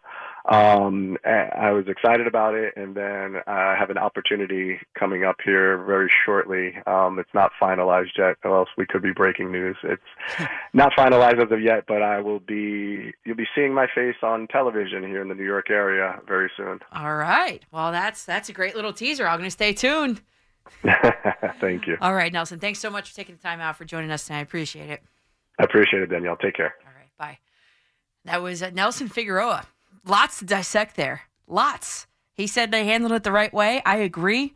He basically said that that's that was uh, Baldelli's way to try and stop the the momentum. I I said that before. I I also agree. Um, yeah, just some good stuff about you know about the what's going to happen to these pitchers in the hot weather and some interesting nuggets about Alvarez. I did get a tweet asking about Alvarez. So we will we will talk about that. Uh, my name is Danielle McCartan, and I've got three calls on hold. So you stay right there. I'll be right back. 877-337-6666. Welcome back to the fan. My name is Danielle McCartan. That was just Nelson Figueroa. He did. Connor and I were just talking about how awesome he was, and but very what you know in depth and a lot of the answers there, and uh, very explanatory and real, just really good, really good. So we'll have Nelson Figueroa on again very soon. I wanted to get to the callers that were waiting here, and what a perfect little segue. We've got AJ in Port Jeff. He wants to talk about the Mets. Go ahead, AJ. Hey, Danielle, thanks for taking my call. Hey, thanks for hanging through that interview.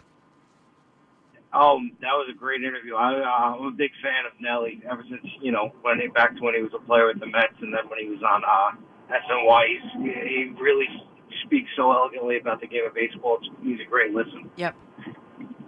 Um, I, I called you last week, and I'm going to continue to call up and talk about it because until they make a move. Because the, the frustrating part is they're winning games despite the deficiencies at the bottom of the order.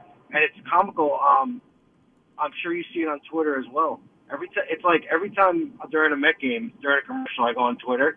Escobar's over Escobar's over four, and then I see 70 retweets from Met fans and Met pages of Brett Baty and Mauricio hitting another home run. I know. It's just like it's just like it's come to such a head that what like when is enough enough where you're going to see Baty just take over? I mean, it's an easy to me. It's an easy move. You you you want to keep Escobar around? That's fine. You send out. You get. You probably have to get rid of Castro. You bring up Baty. He plays third base every day, and keep Escobar around. You, you have a role on the bench. Yeah, not a bad idea. Um, because Baty can also he also has a little minimal experience as an outfielder too. So if you you know if you're looking for that flexibility there, he does have that. Yeah, that's not a bad does, idea. And I and I have one more thing I wanted to. I, heard it from someone else this morning talking to Bendingo, and I actually think it's a good idea. If Mauricio keeps just tearing the cover off the ball, Jeff McNeil is is every bit as good as a left fielder as a second baseman. You can find innings at second base from Mauricio, obviously at DH because he hits from both sides of the plate. Well, do you think the Mets would ever consider doing that if Mauricio stays at this rate as well? Mm, I mean, maybe, maybe. I just, I, I don't love Jeff McNeil, the outfielder. I love, I know, and, and I know he made it work, and I know he excelled at it. I just love Jeff, Jeff McNeil as second baseman, really.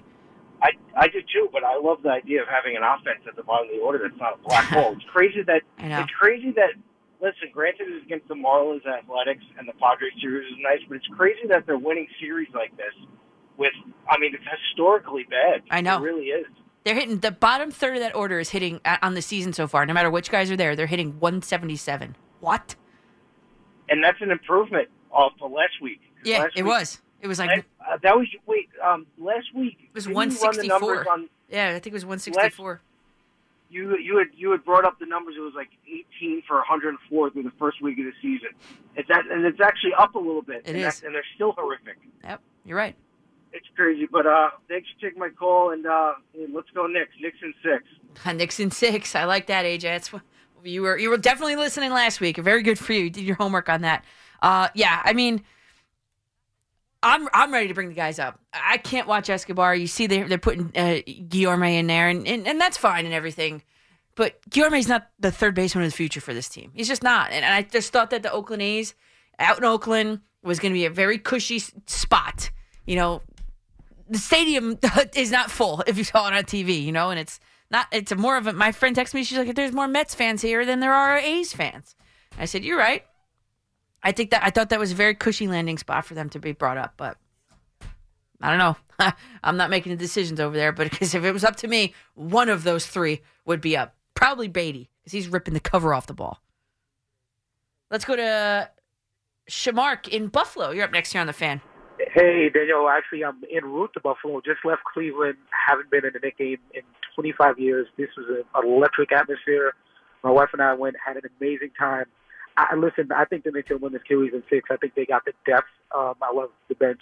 Hart, Hart had a great game today. Mm-hmm. Uh, the, the, the bench didn't play particularly well, and uh, Manu Quickley didn't have a great game. You know, um, Obi Toppin didn't, didn't really make a presence, no, but Hart really pushed the team over the top. Yep. But one of the things I want to mention is RJ Barrett. This team is going to go as far, and I'm not talking about this year. I mean just in general. The future of this team rests on RJ, Barrett. We know we're getting from Brunson. We know we're getting from Randle. And RJ Barrett is just not a consistent shooter. He's not consistent enough. He's either feast or famine, and I, I just don't know if he's the guy. And being a third pick in the draft, all the other guys that are in the top of the draft, the top three, make a serious presence on their team. You know, you go you go down to NBA, every team has a guy. They got a top three guy. He's the future, and I just don't know if RJ is the guy. I know they is the best guy available. They just missed out on John John Morant by one pick, but I just don't think the Knicks can go as far as they want to go for the, as far as the future, unless RJ takes that next up. And I he's what is it, his third or fourth year. I just I just don't see it. And I you know, and today was another example. He would just he shot he shot horrible, and that's the biggest problem. He's not really a great shooter, and you have to be able to shoot a mid range shot or at least shoot from a three in today's game, and he's just not that guy. And He's I, just I'm so not sure. Eh, he's just so wildly inconsistent, is what he Yes. is. Yeah, exactly. Wildly inconsistent. And I'm glad the Knicks didn't give up all the assets and all those picks to Danny Ainge who was trying to fleece them for to mention. I definitely don't regret that. That not making that move, I, I think it was a smart move. But RJ, again, this is the future of this team. So I'm, I'm looking forward to a great series. I think the Knicks are going to win a six. You know, it's definitely a pleasure speaking to you, but I'm I'm uh, I'm really hoping this guy turns it around by next year, or at least by this playoff series. Yeah, thank you for that. And, and you were at the game. How, about how percentage wise? How many Knicks fans were there? Uh, I, not as many as I thought. I would say maybe about ten percent. There was a good amount of fans there, but it wasn't as many as I thought. Yeah. Uh, but it was, I mean, it was an electric atmosphere. atmosphere but the, the fans were very friendly. I, I didn't know if I was going to be like in a Philly kind of Yeah, in a Philly Although I don't think situation. any compares to Philly, but I had my, uh-huh. ironically I had my RJ Barrett jersey. I was going to wear my Patrick Ewing. So well, me wear one of the present guy, but it was very fun. It was a lot of fun. I mean, the atmosphere was electric. It was a full stadium. I mean, it was a lot of fun, and you know, I, I just had a great time there. And and even walking out some sometimes was kind of give me the business. Oh, was the last time the Knicks won a playoff game, a series or won a game on the road? Well, it's well tonight. Yeah, good. All right. Well, I'm glad you're a part of history. yes, yes, absolutely. All well, right. thanks, Daniel. It's been great speaking to you. Yeah, thanks for checking in on the Uh-oh. way back from the Knicks game. Thanks, Shamark. I appreciate that. All right, we've got to take a quick break here.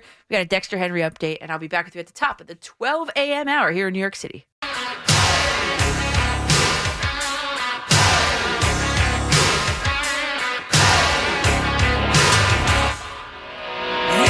Welcome back to the fan. My name is Danielle McCartan. It is now the clock has ticked to midnight, and it is uh, it is now Sunday the 16th, which means it's hockey. Uh, I, I, you know? I just love working with, with Dexter Henry. He- Dexter, you're awesome, man. um. Anyway, so you know, I, I another thing we were talking about was uh, just how Derek Je- Jeter is going to be around. He teased this past summer that he's going to be around more often, and you know, whatever, something like that, a lot more often. And it was whole, the whole to do during the the Super Bowl pregame show. He was brought out. He was on stage. Strahan, Rodriguez, and the announcement was that what he's going to be joining Fox Sports' MLB coverage. And I couldn't find uh, for how much money. I'm sure that's going to be out soon. But on the stage, A Rod said, "I never thought in my wildest dreams I'd be re- we'd be reunited, but here we are." Uh, and you know, there's so much to like about Hall of Famer Derek Jeter. He's good at everything he does. He's no doubt baseball mind. He's got the right look for a TV analyst, and he's got experience to draw from as a player and as an owner. So that's pretty cool, right? Et cetera, et cetera. I'm just a little concerned about how he's going to do in the role. Um, and he's a guy who, for, for the duration of his entire career, even now, quite frankly, he has used, uh, you know, a lot of words to never really say anything. So I don't know. I'd imagine they use him in more of a, a game analysis. You know, what would you have done there, Derek? Kind of role because I can't imagine him in like my mind's eye uh, offering any type of criticism onto any player or any manager or any team, and especially the Yankees. And um, you know, I'm sure that question came up in the interview process, right? I mean, had to have. I just feel like A Rod and, and, and David Ortiz will have no problem picking up the criticism slack, I guess, right? Um, I think they picked up on that because we we now know that Derek Jeter will only be working two times during the regular season: the London series in June and the All Star game in July. Then he'll be working a postseason, uh, you know, so in October. So you know, I was really excited for the news, but now it's kind of like I don't know, disappointing, I guess. I thought he was going to be around a lot more often, like go to the press box at the stadium and see him there. But eh, Yankees just gonna have to get to the postseason to do so. Right, we're having we are in the in the midst. I'm watching the changing of the guard occur here behind the glass. I've got Connor Green on his way out. Uh, Connor, awesome job tonight. Thank you. Um, and we've got Manny Rodriguez coming in. Manny, this is the first time we've met. He's got his Knicks jersey on. RJ Barrett, he's fired up. Is it the first time we met? Yeah, I think so. Oh, I apologize. I would have introduced Oh, myself. okay. I thought, I thought we we had met before.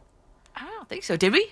Did I? Did I not remember? Is this my fault? Per- Perhaps I don't know. I, it, Oh no, I'm sorry if it. If I'm Manny. have. Nice to meet you. Nice to meet you. oh man. So uh, speaking of the Knicks, we you know we've had a uh, we watched the Knicks pretty much out game plan the Cavaliers and out execute that game plan against the Cavaliers, and it, it was exciting basketball. Let me tell you, and you know they dismantled the Cavaliers defense mostly by getting out in transition. You can't you know be beaten by a defense that doesn't get set up. So good for them in, in figuring that out and executing the game plan. Uh, you'd like to see more from RJ Barrett. You'd like to see more from Immanuel Quickley, but you know, it's it, it was good otherwise. I mean, it was good enough to win otherwise. Other guys stepped up. Harsh, Hartenstein stepped up, and and, and um, Hart, especially Brunson in the second half. And, and you know what? That's what happens. Maybe RJ has a has a bounce back game in the next game, or you know maybe Quickley comes off and goes off. I mean, who knows? We'll see. But for right now, Knicks are up 1-0. The Nets, I hate to say it, the Nets look completely and utterly overmatched. Really bad. Like they didn't have a bad game, like statistically. Just the 76ers are that much better. So I just I said it last week and I'll say it again. I just I just hope they don't get swept. 877-337-6666 is the number to call. We go to Ben in Queens. You're up next here on the fan here, Ben. Thanks. First time in a long time I could say it. Welcome to Coach After Midnight. Oh, McCartan Yeah. after midnight. Forgot. We- We've, we've entered into that territory. You're right. And firstly, before we begin, a hearty rest in peace and thank you to Rick Wolff. Oh, yes. A lot of folks out there, mostly night owls, won't know, but me, as an ex-coach for Little League and stuff like that, the Sports Edge was must listener. Must listen mm-hmm. every every Sunday morning was a must listen to Sports Edge because he was hitting topics in the late '90s, early 2000s mm-hmm. that we're getting to right now Really? and we're wondering how to deal with. So, Rick Fox, his family, friends, and fans, condolences and thank you very much. Your Nelson Figueroa interview, Yes. yo, it reminded me of Cameron Maybin. And um, it re- reignited my hatred for the Yes Network for letting Cameron Maybin go. Oh, Ben, I didn't love him. I, I didn't love him. He needed a lot more seasoning before he was thrown into that role. I, I will just say this: it was a different tone than Yeah. what I get from the Yes Network. Yeah, a little He- different perspective. He he was truthful to a point. He he didn't hold his tongue, and just like what Nelson said about the Rosin incident that happened today, he said, "Let me be frank. Let me just tell you it straight up. Here it is on the table. No no moseying around the subject." So so I hope Cameron. I get to see him later again. You know, Uh, again, I can understand how some old time or long time fans won't be getting used to that. But for me, it was a breath of fresh air. But on that point of long time having to get used to it, Yankee fans, we got to stop doing this with kids. Let Volpe just play. Right. Let him play. Don't, the discourse I was hearing you had to go through on Twitter about this. Yep. And unfortunately, some other fan hosts, like, guys, just just let the kid play. Damn, you what are are you jumping on him for? you, are you trying to run him out of town? I mean, come on. good. There's nothing that you will do with him now except let him play that's going to guarantee you anything in October, November. Right. I had people send him down. They're ruining his career. You, are you happy that you were helping ruin it? Come on, ruining his career. Boy, just just relax. But as I say, both of those things, going back to the Rosin incident, if I was Baldelli, I've gotten thrown out too. I'll say that. Yeah. If you I think that's warn- fair. If you warn him, all right, and you find it again, hey, that's right out, no explanation. I warned you. Yeah, you but, know, but Ben, it, it's not illegal. It's not an illegal substance. I know, I know that. That's the thing. But the uh, thing I'll say, and again, I'm a Yankee fan. I have, I could be just rose-colored glasses on this, but I, I'll say, if the umpire warns you about it, and then you get caught a little bit later after he warned you, I'll just say this umpire was very liberal because most umpires I know wouldn't have done this. And and I think eh, if I was the opposing coach like Baldelli, I would have lost it too. I, and I would have too, because um, eh, uh, listen, you're getting perfect gamed against you, right? And and all that, but and it wasn't him that called it out; it was the umpires that called it out. But when you go to the memo, they're instructed on like on three different things I dissected before. Like it was on the the, the remainder was on his pinky. There's nothing in the memo that says that you that, you know the pinky's allowed.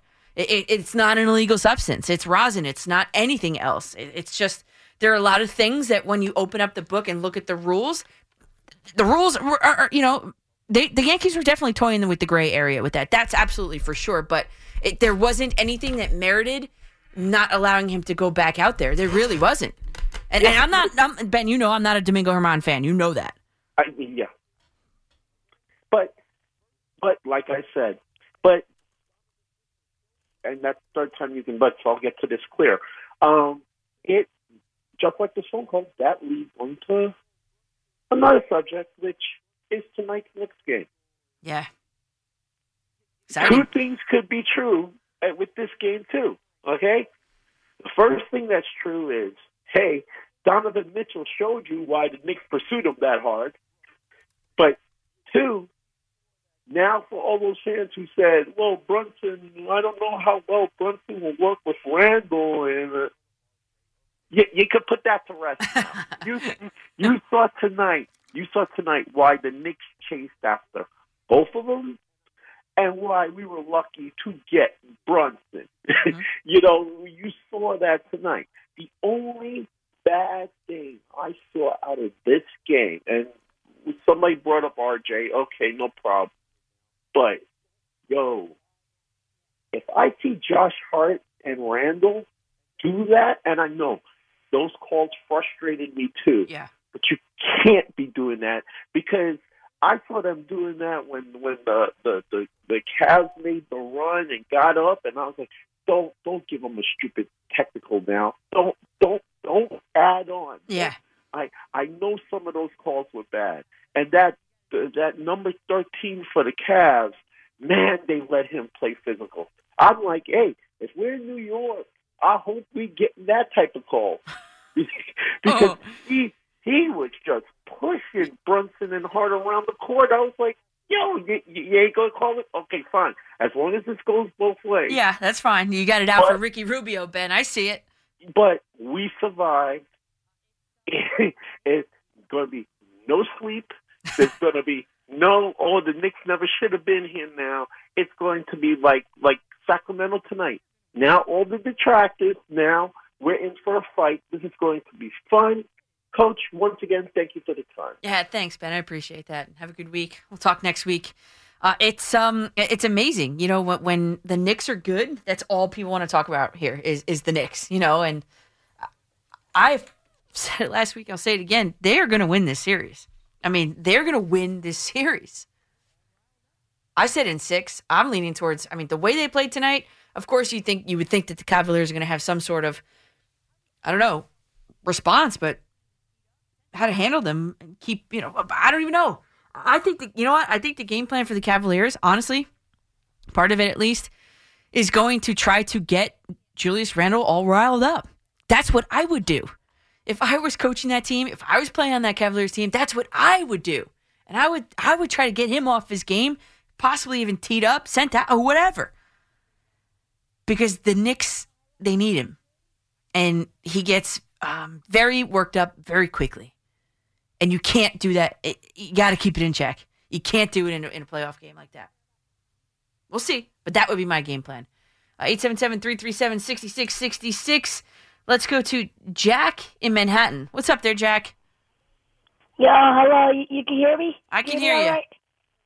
All right, first time, uh, first time call.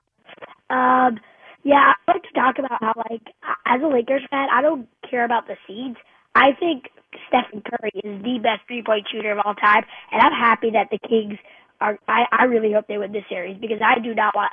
I know we would have played that next game anyways because we're we're uh, we're the 17th, they're the 16th, but like I just don't want them in the playoffs. Steph Curry, I don't care what seed, I what they did in the regular season. I think Steph Curry is the best three point shooter of all time, and the Kings, to, especially to let him get that open shot, he is the last player in the NBA, maybe NBA history, that you want taking that shot, that three point shot.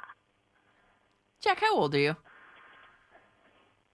Um, um, honestly, I'm I'm actually like 22. I yeah.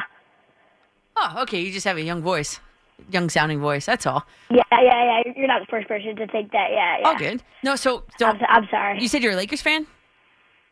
Yeah, I'm a Lakers fan. So you know what I did? I I put uh, I put I think ten bucks on the Lakers to win the West. Isn't that crazy? Uh, yeah, no, I, I, I believe it. Yeah, I, I think I, I think, I, I personally think that the Lakers are going to win the finals. That, that might be a little biased, but I, I mean, think they're going to win the finals. You're talking in Knicks country. That might be a little biased there, Jack. But no, I, I think because I think um, Anthony Davis and I think that LeBron James really step it up in the playoffs. And I also happen to think that LeBron James gets a lot of friendly calls from the referees. I think he gets a lot of help. So I'm riding it. I got a ten dollar bet on them to win the West. Yeah, I'm saying just as a ref, yeah, you would think that you could help because you know it's kind of cool to ref uh, just players of all time. But like, it, if you were watching the Celtics game earlier this season, yeah, I'm saying the refs lose the game. They lose that game against the Celtics.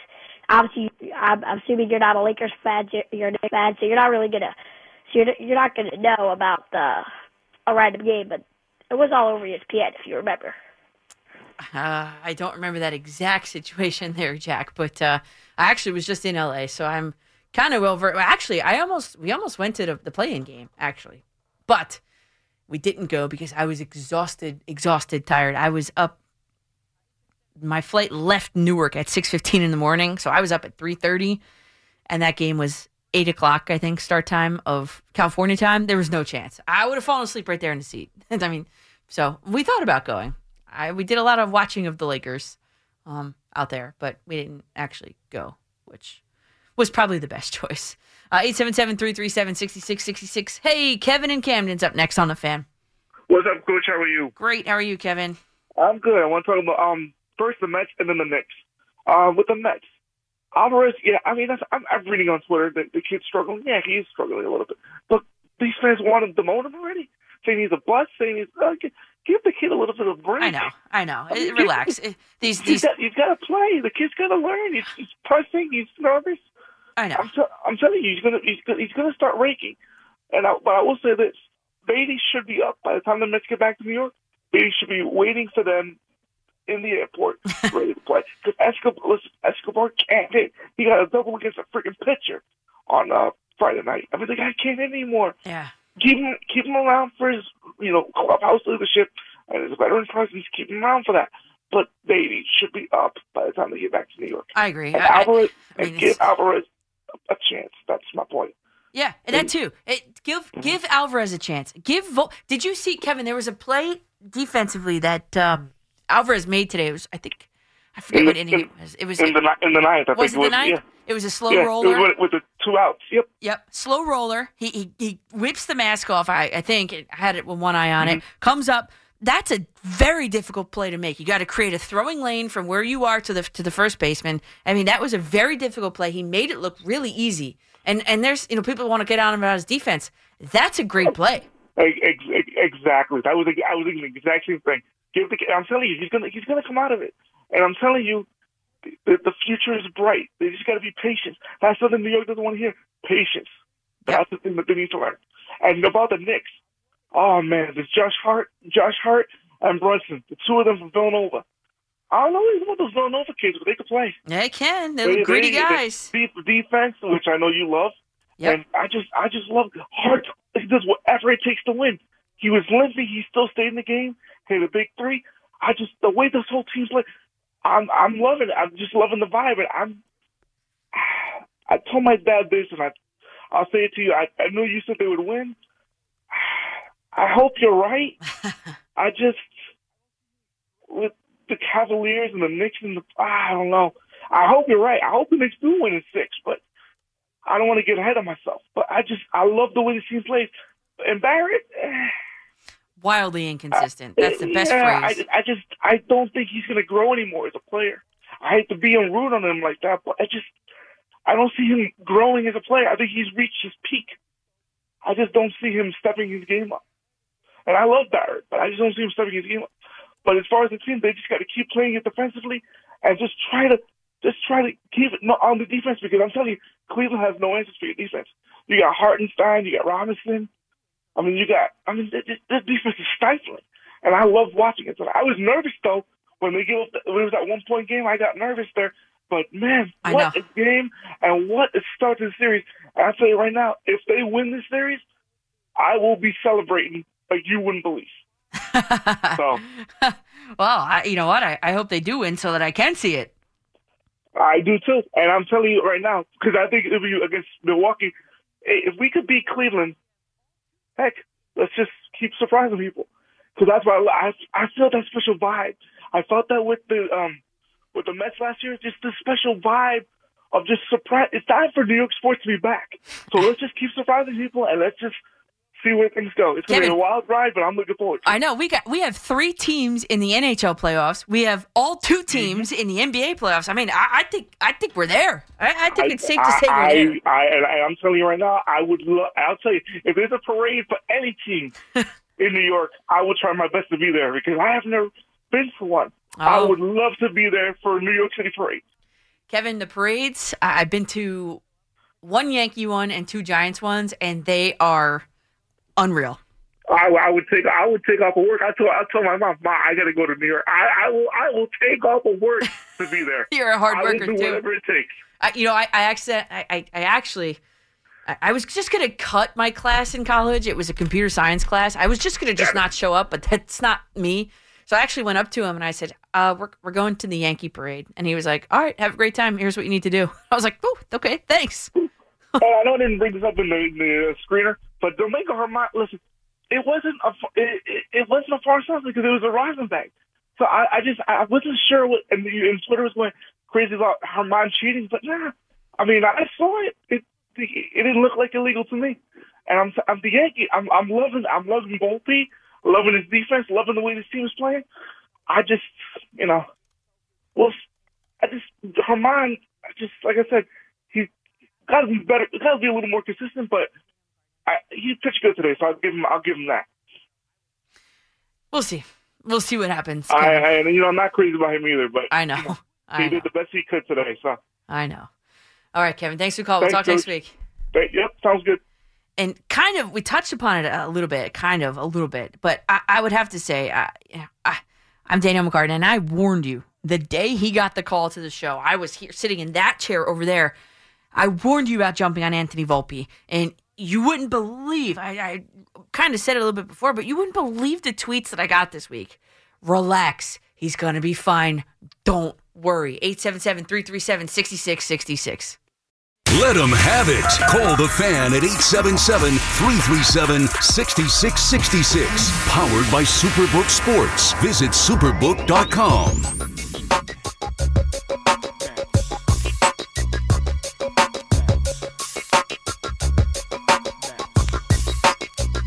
can I get it in the morning? Welcome back. It's McCartan in the morning. McCartan after midnight here on the fan in New York City.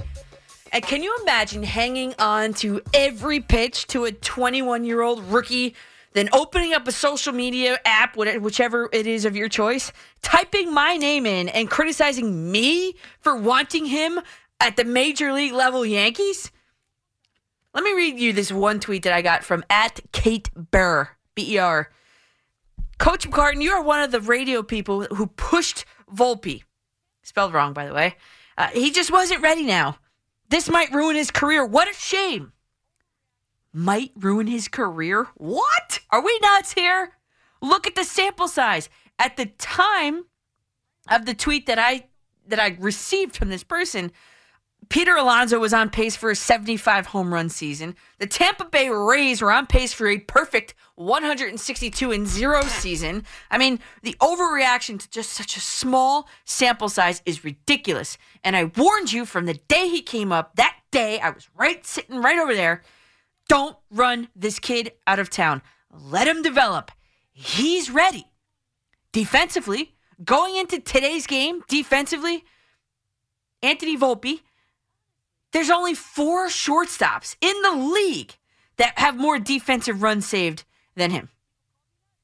Over his past four games, including today, he's four for 12 with two walks, whereas he was four for 31 in the previous 11. He is on the uptick. And really, honestly, I'd like to see him as the Yankees leadoff hitter consistently. And I said it that day too. People called me nuts. How about that leadoff home run, first of his career, followed up by a zero in zero count, immediately followed Aaron Judge. He had a home run too, back to back. Look at the advanced splits. And I again, I know it's a small sample size, but it's the only sample size that we have.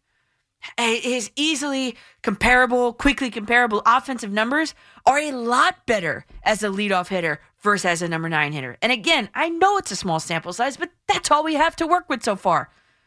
And how about this? How about that base stealing? He's elite. Six for six in stolen base attempts, including today's game. And Boone said after today, he said, he's just a great base runner, incredibly instinctive, runs well. He just does his homework. He's just really heady, really good at it, and he causes problems when he's on the bases. And Boone also said to forget about his age, that that is rare for a guy to be that good at base running, regardless of, of MLB experience. So to me, he just profiles as a leadoff hitter. And he said this before today's game. He said, I think it's just baseball sometimes, how it works out. I want to play wherever I'm in the lineup. Plus, DJ LeMahieu has been hampered with some quad tightness. And that's following last year's injuries. And, you know, I don't know.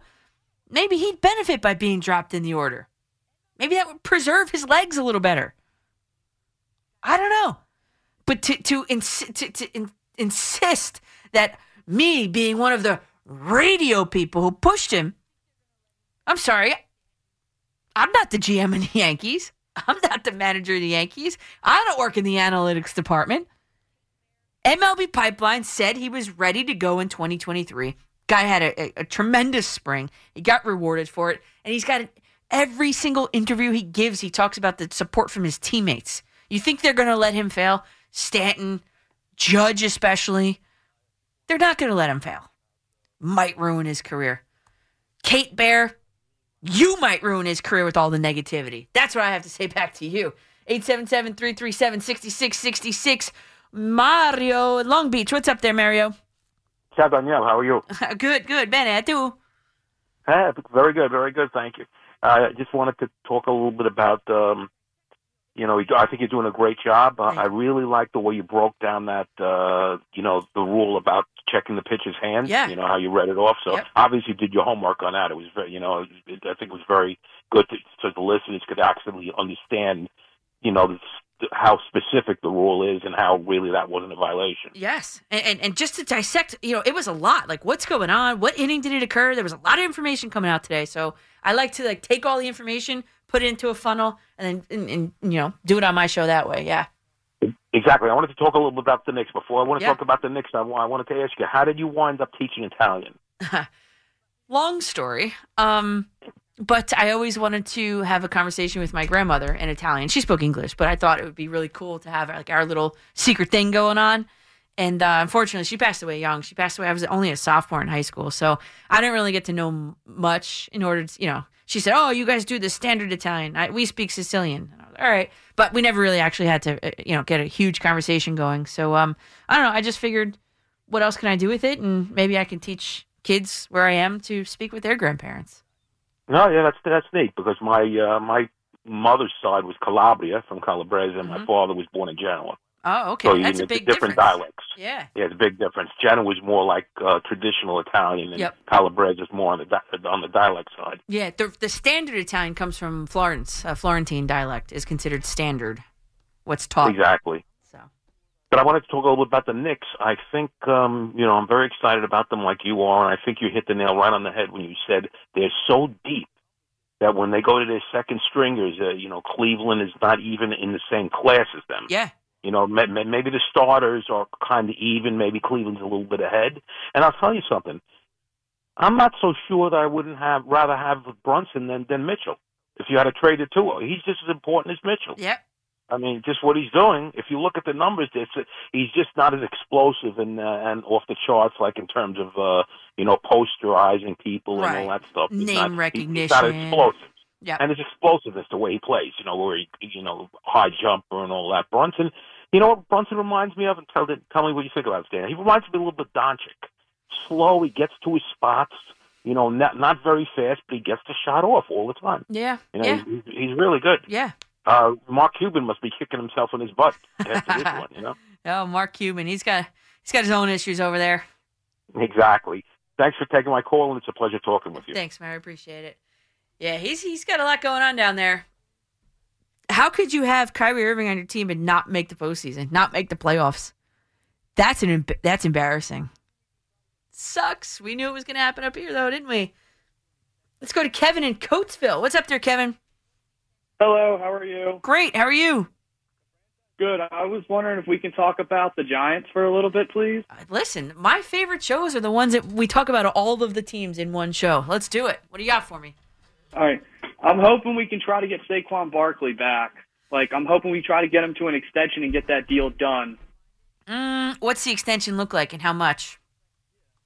The franchise tag is like 10 million. I know he's not, he's not playing back- on that. He said he's not signing that. So what are you going to do? I know.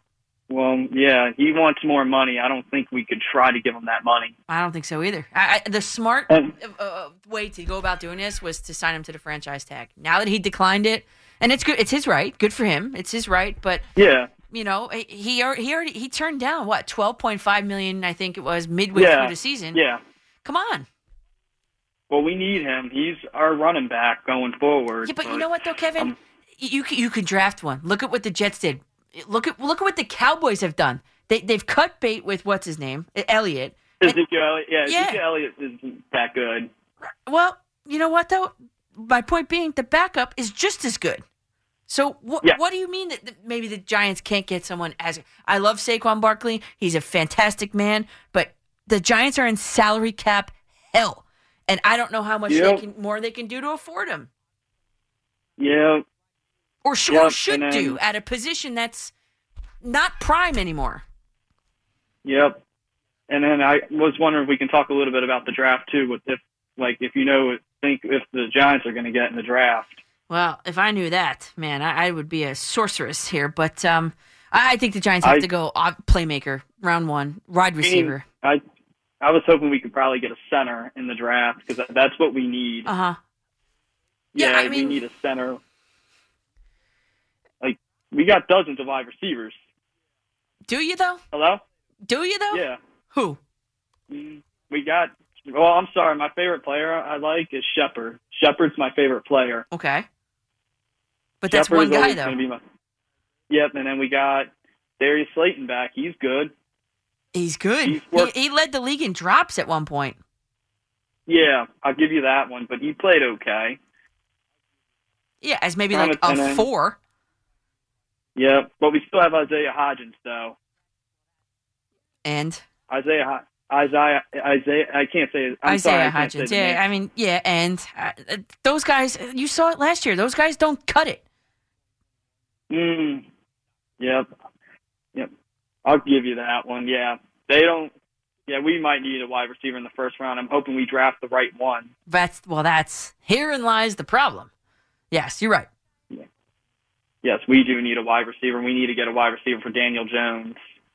Yes. Really, the one that we took back in 2021 was not good. 2021. Yep. Kadarius Toney. Oh, I thought you were talking about quarterback still. I'm like, wait, what? Yeah, Kadarius Toney. Yeah, Like- you know, that, and I warned everybody that weekend too. I was like, this guy, I question his. You go back to the tape. I, you know, people always tweet me, "Oh, you always say this." No, but I, I did say it. I said I questioned his his commitment to the game of football. Or do you want to be a rapper Yeah. or do you want to be a football player? Yep, it's either one of those. Yep, and he, yeah, he couldn't stay healthy, so it was time for him to go. And then he's a Super Bowl champion, right? He won, right, this year. Yep, I'm happy that the Chiefs won though. It's kind of crazy how Yep. how that all went down. Yep, but I'm hoping the Giants do well this year. I'm hoping we fix the offensive lineman. I'm hoping we try to bring Barkley back, and I'm hoping we try to score more than 30 points because that's what we need to do is score more than 30 points. Yes, and, and and yes, Kevin, you're right. But you you have to have you know protection up front and it, and a wide receiver, and it doesn't matter how many points you put up in a game. If the other team puts up 31, it doesn't matter. The Giants need Giants have a lot of holes. And of course, did you see uh, Micah Parsons weighing in on the whole thing? Like, shut up! Like, just shut up! Like, you, someone take that guy's Twitter away. He said, I mean, yeah, that's what happens when you the best players on the team, you idiot. This is on Twitter. The scheme on Monday morning is we is there's no punctuation in this. The scheme on Monday morning is we will not let Saquon Barkley beat us. Some people think we be out here playing for free free for all. I mean, what?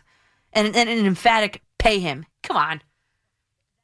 I'm sorry, you're not the GM of the Giants. You don't know the understand the cap situation of the Giants and and all that. Just shut up. And, and you're on a cow, you're on the Cowboys. Just shut up. Just butt out. Mind your own business. Stay in your own lane. A lot of people need to learn how to do that. Stay in your own lane. Ridiculous. Like, why are you weighing in on the Giants anyway? Ugh, th- that tweet bothered me. I'm sorry. I'm sorry. But uh, yeah. And why don't we do this? We take some uh, some more calls on that on whatever you want to talk about, but I want to give a little little bit, little NHL uh, playoff preview up next, right here on the fan. We're down to 50 seconds left in the fourth quarter. Starks. Yes! When this happened, you talked about it on the fan. What a move by Starks! When New York sports happens, talk about it here. The Fan, 1019 FM, and always live on the free Audacy app.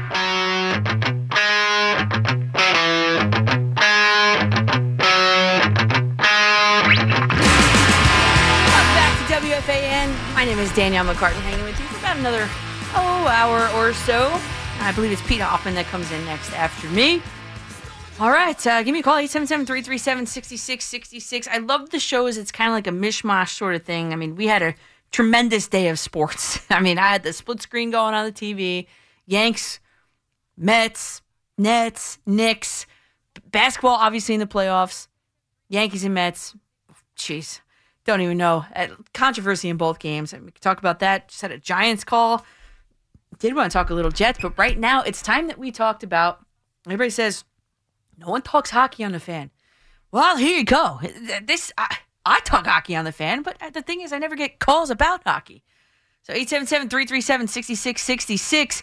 Let's start with the Islanders. Uh, you've got uh, the Carolina Hurricanes favored at minus 190 over the Islanders on that season, the series prop line. But I, listen, the, the return of Matt Barzal is, is going to be huge for the Islanders. And, and he, he says he feels fantastic. Those are my words, not his. He feels fantastic. He feels great. He feels ready to go. And that is, again, huge for an Islanders team, which at times kind of kind of lacks the scoring gusto. And him and Bo Horvat, I mean, watch out. And I think the Islanders have a better netminder, better goalie, better goaltender in this series in Sorokin. I think he's better than both Andersen and Raanta. So I might regret this, but uh, I'm going to go Islanders in the full seven. Upset City. We'll see what happens. Islanders in seven. And then we move to the Devils and Rangers. So the Devils are coming off a historic season. They set the franchise record for points in a season. They set the franchise record for wins in a single season. And side note here, that is a massive improvement upon last season. They only had 25 wins and 49 points last season. So if Lindy Ruff is not named the winner of the Jack Adams Award, which is NHL's Coach of the Year award, the thing has to be fixed. He, they had 25 wins, and now it's 52. He more than doubled the win total, more than doubled the point total. I mean, isn't that a lock? Made the playoffs. Isn't that a lock? Anyway, really, really, I really dug deep into this one, and almost every major statistic every major advanced metric, offensive, defensive rating charts, and Corsi models, and all that, everything I've seen suggests that the Devils win this series. Actually, the numbers said the Devils are going to win the series in six. But, you know, the, the storyline is, you know, it's the, the inexperienced, high flying Devils against the goalie heavy, playoff experienced, championship caliber locker room Rangers. And I feel that anytime that Vitek Vanecek does not start for the Devils, it's a complete li- liability. It's an L. L for liability, L for loss. And, and to me, that's what the X factor is here. The Rangers have a lot of experience in the postseason, especially in Shesterkin, and you can't measure that on a piece of paper. So, you know, this is this is a tough one to call. Uh, but because of the experience factor, and also because of the fact that I think the Prudential Center is going to have a lot more blue in it than you think at times. It's not going to be as much as a home field advantage, quote unquote, home ice advantage that I believe that the Rangers would have at Madison Square Garden. Uh, because of all that, I'm picking the Rangers in, in seven. So, uh, Islanders upset special in seven. We'll see what happens. They might get hot at the right time, especially with Barzal back. And uh, I'm picking the Rangers in seven because you can't measure experience on a piece of paper. So 877 337 6666. I'm going to tweet this out. I'm going to send this out on social media, Facebook too, just so, you know, I like to be held accountable. I'm going to put it out there. And if I'm right, I'm right. If I'm wrong, we talk about why, why it's possibly wrong. 877-337-6666 is the number to get aboard. We go to Grace in Brooklyn. You're up on the fan. Hi, Daniel. How are you? Fine, thank you. Um, it's been a while. I've talked to you before. Yes, I, I remember that. Yeah. Anyway, I, I just wanted to say this. I don't mean I don't mean any harm or somebody not getting their turn, but I just wanted Peraza to to be on the field with all costs. Well, um, yeah. even I don't okay, give Bope his chance, but but during the same time, just have Peraza on the field. They could repositioning him, you know, but that guy gonna be a uh, gonna be a superstar, not a star, a superstar in the making. Well, the problem is, Grace, Mm-hmm. you, if you bring him up, right, and you just want him to sit there, he's not getting any better just sitting there. He's just not. You have to play the game to get better. So why, you know, why he, he had a slow spring. Volpe had the better spring. Mm-hmm. I mean, you could change his position, but but where are you going to move him to? You- Is he going to become a starting pitcher? Because that's what they need. No, not a starting pitcher. Get somebody else off the field and just re- put him there, Where? or um, let him play maybe third. Well, if you're putting him at 3rd Mm-hmm. obviously you want Donaldson out out, but if you're putting him at third, what are you doing with Mayhew? Let may may you rest up a little. Mayhew is not better, you know. Well, it's a new injury now. He's not better at all. And to me, there's something going on with Mayu because although he's batting better, his running is not so wonderful. Yeah, I, I just don't know. I mean, I like the idea of bringing up Peraza up, and I and I know they did in the postseason. There's to me that there's no spot for him. Really, there really isn't a spot for him. They got a surplus of infielders. You got Volpe, you've got Torres, you've got IKF, you've got um, even LeMahieu is is a better second baseman than anything. So, I- you know, maybe after trade deadline there might be a spot for him. that's gonna that's gonna be okay. What scares me more than all, this this guy. He may not get a good spring, but he is a star in the making, and I do not want the Yankee Yankee to make the mistake and have him just wasted like the other players.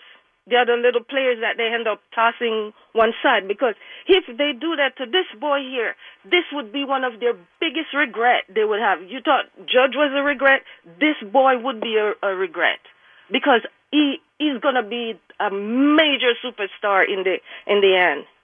And the thing about him, he has more. He's younger. He have more years on him, and the more he gets older, the more he's gonna improve. And So he's nothing but a superstar. Sure, Grace, I got you, but he, he's a year older than Volpe. He's batting 289 at AAA. I mean, he had a not a great spring. Volpe beat him out fair and square in the spring, and I, I get what you're saying. He hasn't hit a single home run yet. I mean, he, he's got some more growth to do. Yes, he was fine. He did fine in the postseason because they needed him in that situation. He was better than IKF, but that's not saying much. Right now, there's, and I get it and I appreciate it. There's just, there's nowhere to put him right now. You can't call him up and have him sit on the bench. That would that would be a monumental disservice to the guy and any prospect. If you're bringing these people up, they're going to play. That's how it works. So you're going to have them split time with Volpe. Neither of them are going to get better. You want to put him at third base, then you're going to have a rotation of of LeMahieu. You, you can't afford to have LeMahieu's bat out of that lineup. Now, if you want to tell me, oh, let's let's try him in center field or let's try him as a pitcher, I mean, maybe, but that's just not going to happen. unfortunately. So, yeah, he's a good he's a good player. I get it. But he's got some more growth to do. Let's take a quick break. Dexter Henry just rolled in here, and um, we'll start the final hour here of McCartan After Midnight here on the fan. Go for it. Call the fan at 877 337 6666. Powered by Superbook Sports. Visit superbook.com.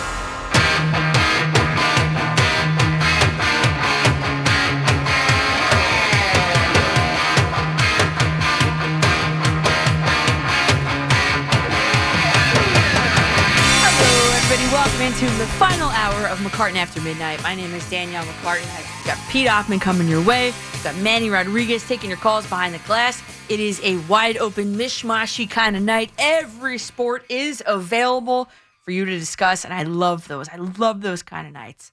Um, but I, I'm starting to get a little tired here, though, because I got in late yesterday from San Diego, and let me tell you, what a fun trip.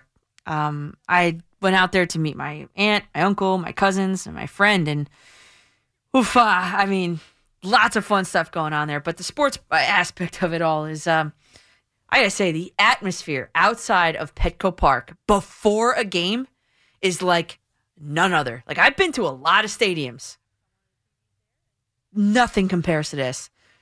It, it was there were these beautiful take your pick the beautiful oh you walk to them open air sports bars. We picked one called bubs. That was a suggestion from from from you the listeners so bubs it was. We went. It was awesome. I actually watched the yankees get shellacked on one of the tvs there and i actually asked them to put the devils game on in, in the in the middle tv and uh, we watched the devils win in overtime. We got juan soto bobbleheads at the stadium and we almost got a Rowdy Tellez home run ball, but that story I'll tell you that tell you that story in a little bit. But the thing that got the most traction on social media was my tweet about the guy sitting next to me on the plane ride home. I was in my usual window seat, and this guy hogged not just my armrest, but the armrest of the guy next to him. So both of them. And then, of course, we had to wait for a gate at Newark Airport. Surprise. And I watched him delete emails one by he read them, hit the trash can. Read them, hit the trash can. He did it for the final two, two and a half hours of the flight. So after I'm watching, I'm just watching him do it. That, that's fine. That's no big deal. But as we're sitting on on the you know the tarmac waiting for gate 51 to open, um, he takes out he closes out his email and he calls some woman. And I don't know what her relation to him was. I think just neighbors, I gathered. Uh, I'm not nosy. We were sitting there all annoyed about the gate, and he's talking to her on speakerphone for the whole plane to hear. I mean, are you kidding me? Talk about plane etiquette. That's just bad. Like, no one wants to hear your whole conversation, guy. Like, take her off speakerphone.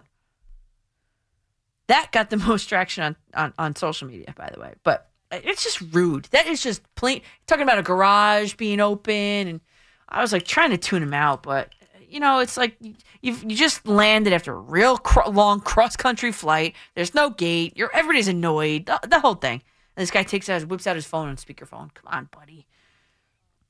Anyway, great trip. I packed sunglasses. Didn't need them at all. It was cloudy the entire time. And clearly, I brought the clouds and the rain back with me. A little misty rain started falling at Petco Park in like the eighth inning. And uh, I felt it on my face. I said to my friend, uh, Is that rain? She's like, Don't think about it. okay, I won't think about it. Um, and oh, and I also did my first long form interview. I brought in my carry on suitcase, obviously, everything I need my clothes, all that, shoes, whatever. I also had three tripods three iPhones, two microphones, three extension cords, just in case. Again, all in a carry on with everything else. And I think that was very impressive, if you ask me.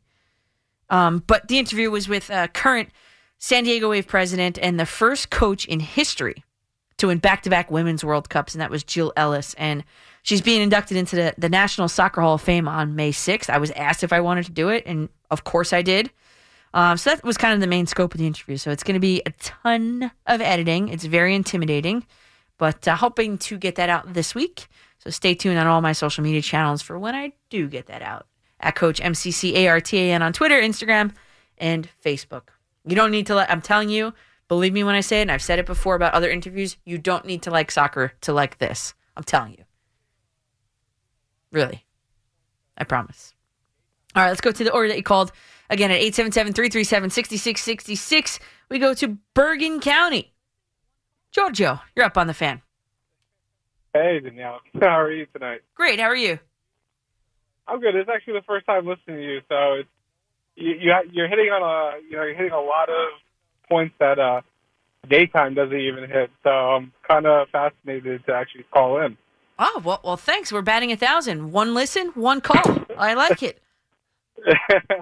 so yeah, I was like, you know, you and Keith are like, you know, hitting on the hockey. You know, no one talks about it, and it's it's you know, even though it's playoff time, I feel like even during the season, no one really gets to talk about it. Oh man, I've So, had I'm- I've had on Devils guests here. I, Ken Daneyko's been on this season, this regular season with me. Who was the other one? John Marino. He's been on with me here this season. So you can go, you can Google it. I got, I got, you know, I'm gonna have it know because you know we don't we don't get enough of it on the radio. So I I was gonna call in. I you know I mean I have a different opinion obviously on the Rangers and Devils. You know I'm I'm thinking that we're gonna hit a we're gonna go back to 2012 Hmm. and uh, we're gonna hit a game six as well. Um, I mean experience is one thing, but in my opinion, the way the forecheck runs with the Devils, they I honestly think they have the best forecheck.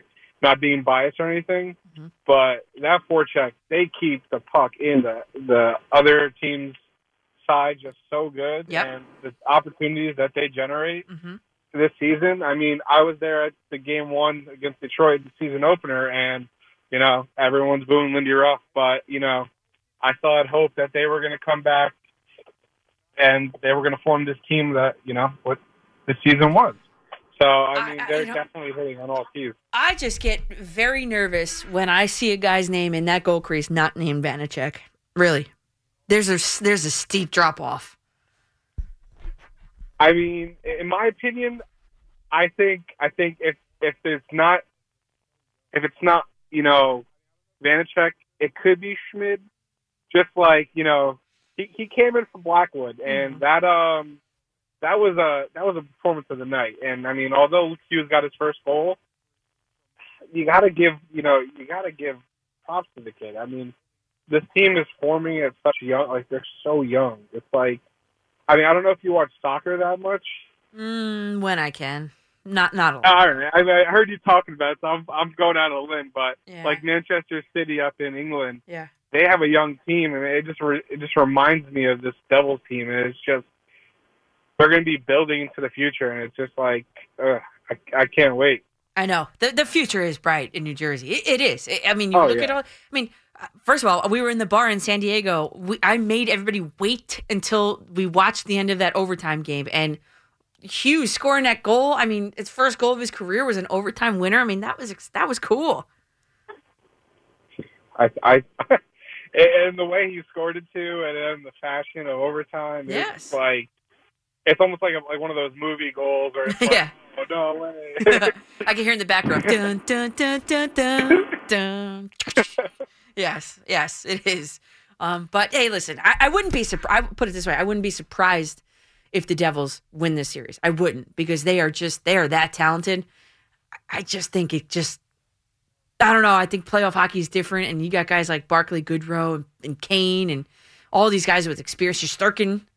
It's just uh, to me that that's the intangible there, and we'll see. We'll see how the Devils handle it. Yeah, I mean, it's it's it's up to them to win. You know, it's like every other every other team and every other game. It's for them to win and for them to keep going. You know. Yep. But I was also going to hit on one more point. Um, Sure. and I think I, I, you know, just by listening, I don't know if you're a Mets or Yankees fan, but I like it that way. That's the way I like it. I'm like, I'm like, I think you're like, you know, you're in the border, but like, I, just Pete Alonso is just like, I'm a Mets fan, so He Pete Alonso is just been- crushing it. Hmm. He's I'm not saying he's going to do what Aaron Judge did, but you know, it's looking it's it's looking good in the in the Queens area. You know. I do know, and and it's not just. Thanks for the call there, Giorgio. It's not just offensively. I mean, defensively, he made a web gem of a play today on a line drive down the first baseline. So yeah, Pete Alonso is is a lot to get excited about. He lost twenty pounds, and he's really feeling it this year. I, I attribute it to the weight loss, but you know what I mean. It could be anything, but he's he's he's looking really good. Now, if only the Mets had another bat in that lineup to protect him. If only. Dan in St. James. Where's St. James, Dan?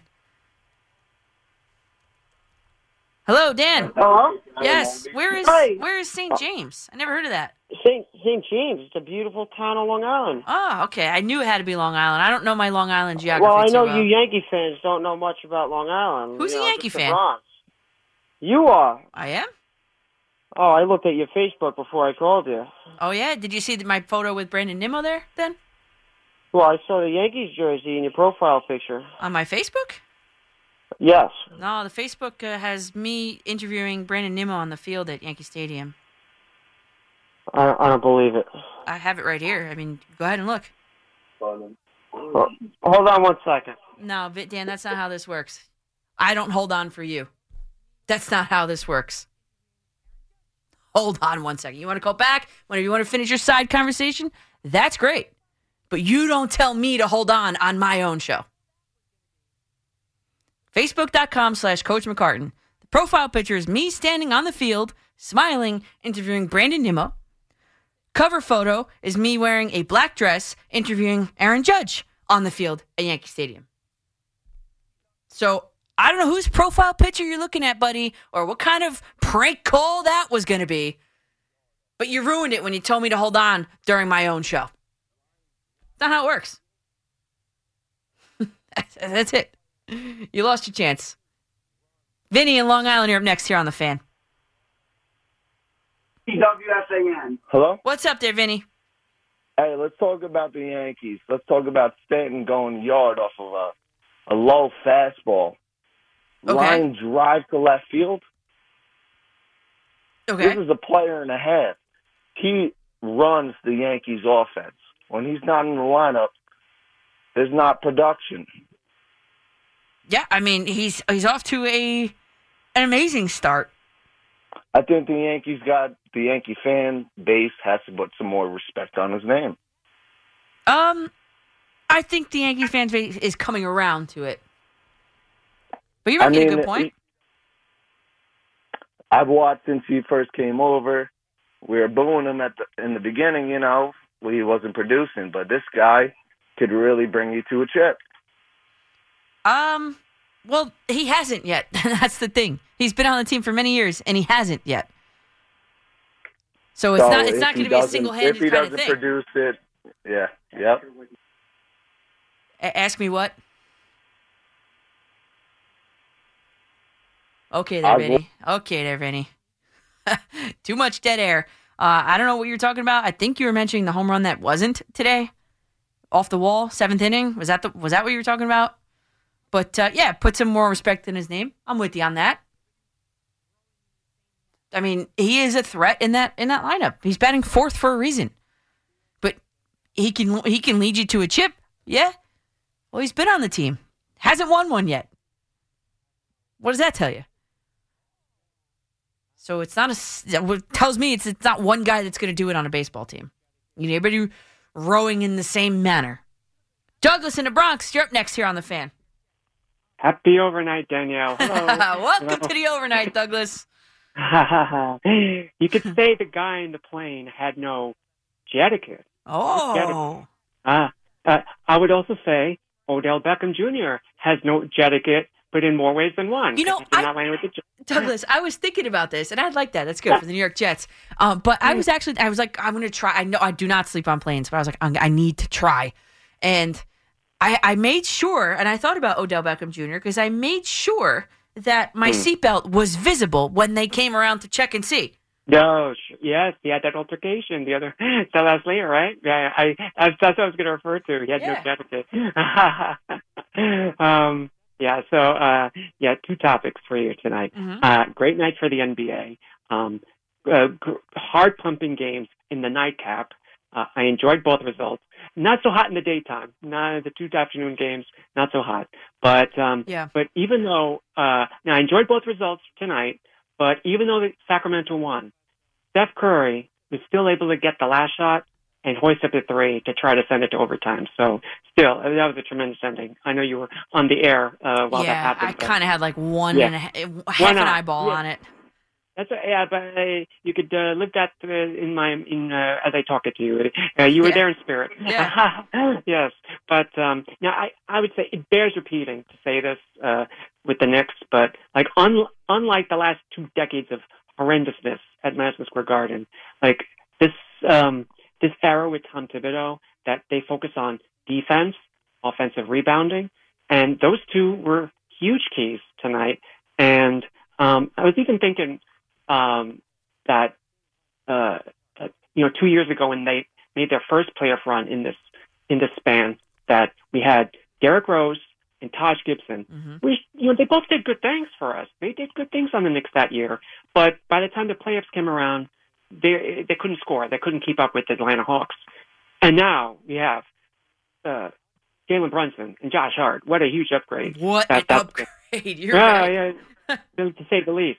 So, oh, but in the in the halftime of Warriors uh, Kings, Yeah. uh, Mike Mike Wilbon, he goes, and I gotta say this quote for, for, for verbatim: Jalen Brunson still after the whole season underrated, and if you are the Dallas Mavericks front office and you're watching any of that game, you have to just feel stupid.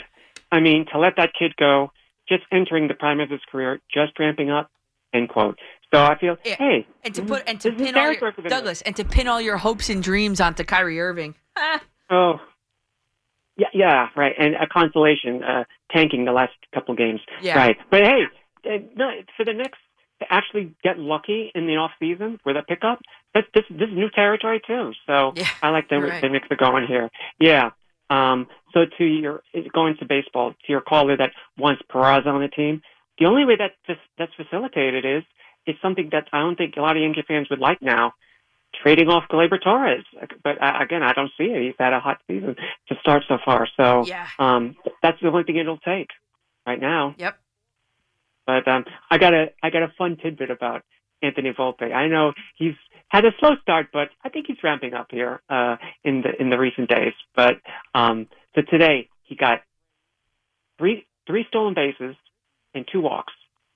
All right, so Mhm. they did a st- statistic. Okay. Uh, he is one among four other Yankees in the last 75 years to post those stats. At, you know, at least three stolen bases, two walks.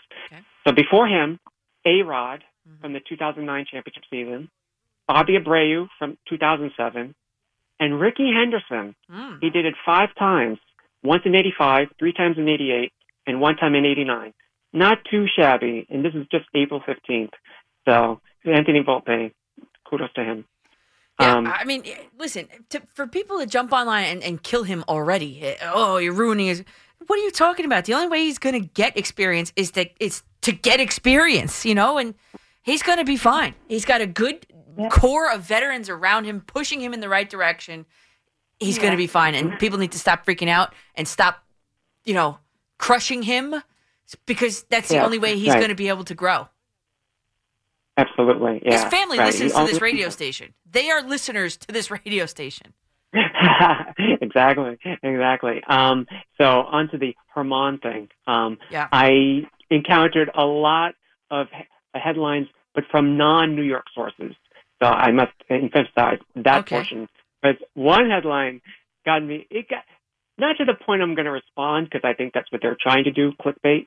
But one of the headline went, "It's just another set, one set of rules for the Yankees, another set of rules for the rest of the league," which is a preposterous, preposterous article that had a way to start it, but obviously written by a non-Yankee fan. Yeah, uh, really. there. No, more of a Yankee I mean, hater, really. Yeah, ex- yes. Saying, oh, the umpire was generous enough to ask Germán about uh, washing his hands. I mean, I mean that's not exactly uh, what I saw out there. And so my buddy, who's a Twins fan, he lives in Iowa. Um, we were texting during the during the game, and he goes, "Well, I, you know, the spin rate for Germán, it it changed uh, since the fourth inning, Yeah. and they weren't that. It wasn't that different. It wasn't that much different in spin rate. But uh, I I texted him back. Well, the Twins still couldn't hit him for those for innings four through six. Yeah, really. Yeah, that's the argument against that too. You're right. Yeah, so I mean, they still couldn't hit him. What difference? But I, I, I get. I must give uh, Nelson Figueroa. give a great tidbit. I did not realize that washing your hands would make the rosin stick. I did not know that. Yeah, even So with it- soap. I, I didn't yeah. realize that it doesn't come off with soap. That's a great. I, I'm glad he brought that up because, yeah, I mean, sure, okay, I'll wash my hand. Uh, I could grip the ball better. Okay, but um, uh, but so uh, yeah, this notion that it's all favoritism. I understand being a, if you're a Twins fan, you're always second fiddle to the Yanks. I got it, but uh, not today. yeah, he had a game for, and this is a game that certainly Germán needed. Uh, he did not perform that well Yeah, uh, in and- early in this early spots. Yeah, And, and Douglas, Yeah. you're right about that because then uh, that's another you know feather in the cap because you're like, oh, if you're the manager of the, the of the Rays, eh, the Rays, Rays are on my mind. If you're manager of the Twins, Rocco Baldelli, you're like, well, he just had a career worst five walks in a single game, and now he's pitching a perfect game. Something's going on from start to start. That doesn't happen. He was just trying to get into his mind and the whole thing, and the whole thing was ridiculous. It was not a banned substance. I went back to the to the rules. It, everything that was was done today was followed. The rule book, uh, not the rule, the memo that Major League Baseball sent out was followed to the T in three different areas. Nelson Figueroa agreed. They they did everything that they did they needed to do, and Germán continued to pitch, and rightfully so. And you know, if you're a fan of this show, you know I'm not a fan of Domingo Germán for what he did in, in off the field, but he didn't do anything wrong in this instance. He just didn't. Uh, yeah, 877-337-6666. As we roll along, wanted to weigh in a little bit on the uh, Odell Beckham Jr. thing. I thought it was a foregone conclusion. Um, I was wrong, which is good. Um, but uh, before we do that, I did want to look at the, the pitch clock revisited from now an in-person fan point of view from my experience at Petco Park. Uh, tell us about yours from the fan point of view inside the stadium. 877-337-6666. Sanchez gets hit. The ball is loose and it's alive. And then going into the end zone is Steve Gregory. When this happened, you talked about it on The Fan. And it was the backside of Brandon Moore that knocked the ball out. When New York sports happens, talk about it here. The Fan, 1019 FM, and always live on the free Audacy app.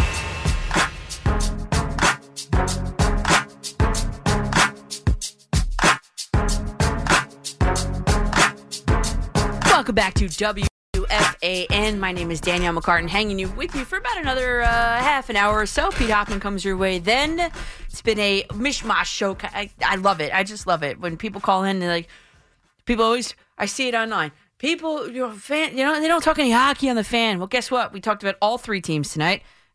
Playoff basketball atmosphere tonight. Um, and and the Yankees and the Mets won two thrilling games in two different manners, but still two wins. It's an exciting time for sports around here. It's exciting. New York's back, baby. And so, you know, uh, we'll talk about what I want to talk about in a second. I just want to make sure everybody that calls in here does actually get on, just to be sure, sure. So Paul in Forest Hills has has a question for for all of us, um, which I think might spark some more discussion. So if you wanted to weigh in on this as well, give me a call. 877-337-6666. Hey Paul, what's going on? Hey, hi Danielle. Um, I like your I like your I like your show every week when I hear it. Thank you. Um, and also I want to discuss what's going on with all the New York teams now. Which do you think is the most promising for New York City right now, in your opinion? Mm. Is it the basketball with the Nets and the Knicks? The baseball, of course, Yankees and Mets, sure. Giants or Jets, or is it the three hockey teams? what do we have to? What do we? What are we missing? Are we, or are we missing anything right now? Are we missing anything? Um, yeah, the Jets to, to make the playoffs. That, that's the one thing we're missing. So you think the Jets is the weak link out of all the teams I mentioned right now? Yeah, they don't. Right now, they don't have a quarterback. So yes, my vote is the Jets. Is as the weakest link. I see. Okay. Um, this for me. I'm 69 years old, and this is the greatest time for me right now. All the New York teams are being talked about Mm-hmm. on the on the radio shows, TVs. It's been very exciting for me. I'm a Yankee fan from way back when. Okay, um, and I want to discuss what do you think Aaron Judge and Giancarlo Stanton. You think they will hit 50 home runs each this year? The way they're playing right now. Each, I don't think so. No. You really don't think so? Which one will let us down? probably Stanton because probably he. I I would love to see him healthy, and I'm not wishing an injury on him, you know, this season. But I think Judge plays in more games, so my vote goes to Judge. I see, I see. And with the hockey teams, um, are you a Ranger fan? Uh, I don't ever reveal fandom on here. Okay. I like to call it right down the middle. Okay. Well, who do you think will will win the Ranger and um uh Devil series? Yeah, that's um that's a tough one. I think that's going to be a, an excellent. I think it's going. I think it's going seven. That's uh it's going to be. That's probably one of the the best series, you know, in in the playoffs. But I do think it's going to go seven. And uh, I mean, ultimately, I know the Devils are, are supremely talented and young and all that, but ultimately, I, I think that the experience that the Rangers players have in those scenarios, and I think Shesterkin's a better goalie. Um, I, I think the Rangers pull it out in seven. Hmm. Uh, the next question, and thank you for answering my question. course. Um, if the Knicks win, you know, the Cleveland series, Cleveland Cavaliers, um, who will the Knicks play after that? Who's uh, projected that they will play? Like, will it be uh, Philadelphia or um, Boston, Milwaukee? Wait, I'm not. I'm not. Say that. I'm not understanding the question. Okay, I understand the Knicks. Are, the Knicks are the fifth seed, correct? Oh, oh, oh, oh. So now, if, okay. if the Knicks win that series and the first seed, I guess the Knicks will play the first seed. Um, Yes. So if the Knicks win this series, they've got either the first seed Bucks or the eighth seeded Heat. Most likely the Bucks, probably. oh, I see the Bucks. How do we feel with the Bucks? Did we we won a game with them this year, right? Or two? How do we feel with the Bucks? I don't know. I mean, it's it's different. It it it's different. I think it, what's his name? Uh, Giannis Antetokounmpo. Right. Uh, he's just too good. He's Unstoppable. just too good. Yeah. I mean, listen, I'd be, I would be so happy. I mean, these phone lines have been filled with Knicks callers all night. I would be so happy if the Knicks were to pull that uh, an upset victory Mm-hmm. over the, the the Bucks. But he's just really good.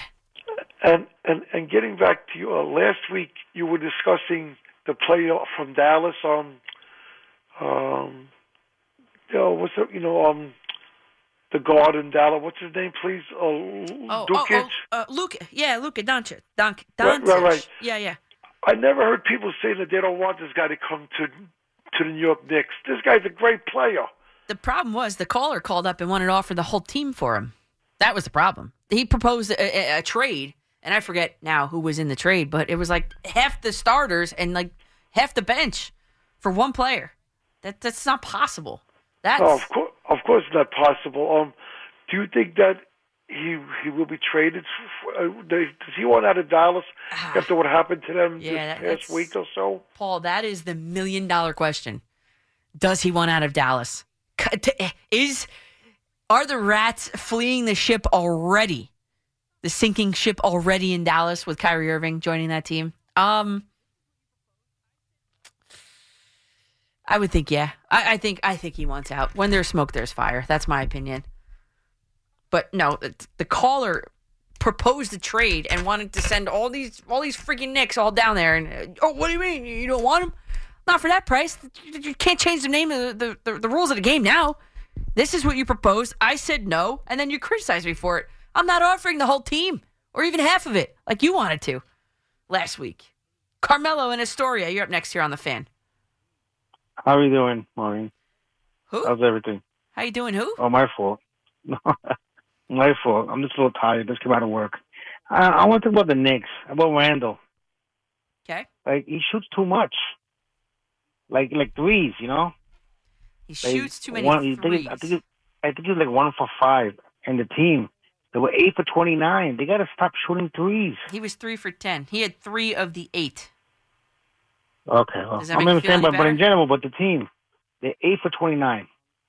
You're not gonna go nowhere in the playoffs with that for three pointers like that. You got to go I back inside. It wasn't good. You're Get right. the guys fouling. It wasn't good. I'm not saying that, that he's going to continue like this, but the team got to stop shooting threes. Go inside. Get get um LeVert, I believe, and and Harris. LeVert. Um, Caris LeVert had three total points tonight. That's who you want? no, no, I'm saying get the big guys in foul trouble. Go inside. Punish that. You know, let those guys get fouled. You know, go off the bench and you know stop shooting these threes and, and just play a little bit better defense on the outside perimeter. That's what I want. I mean, yeah, Carmelo, play a little better defense on the outside perimeter. That that, that could always be the case. But I, I thought I heard on the radio that the points in the paint were good for the Knicks. Uh, correct me if I'm wrong, and, and it was on the way in, and it was raining, pouring rain. But I thought that, let me look at the shot chart here.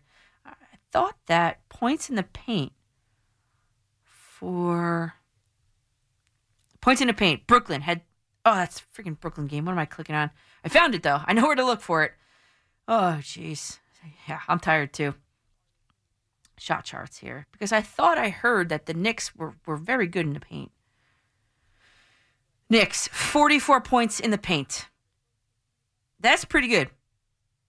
44 of their 101 came in the paint. That's pretty good. So, I don't know.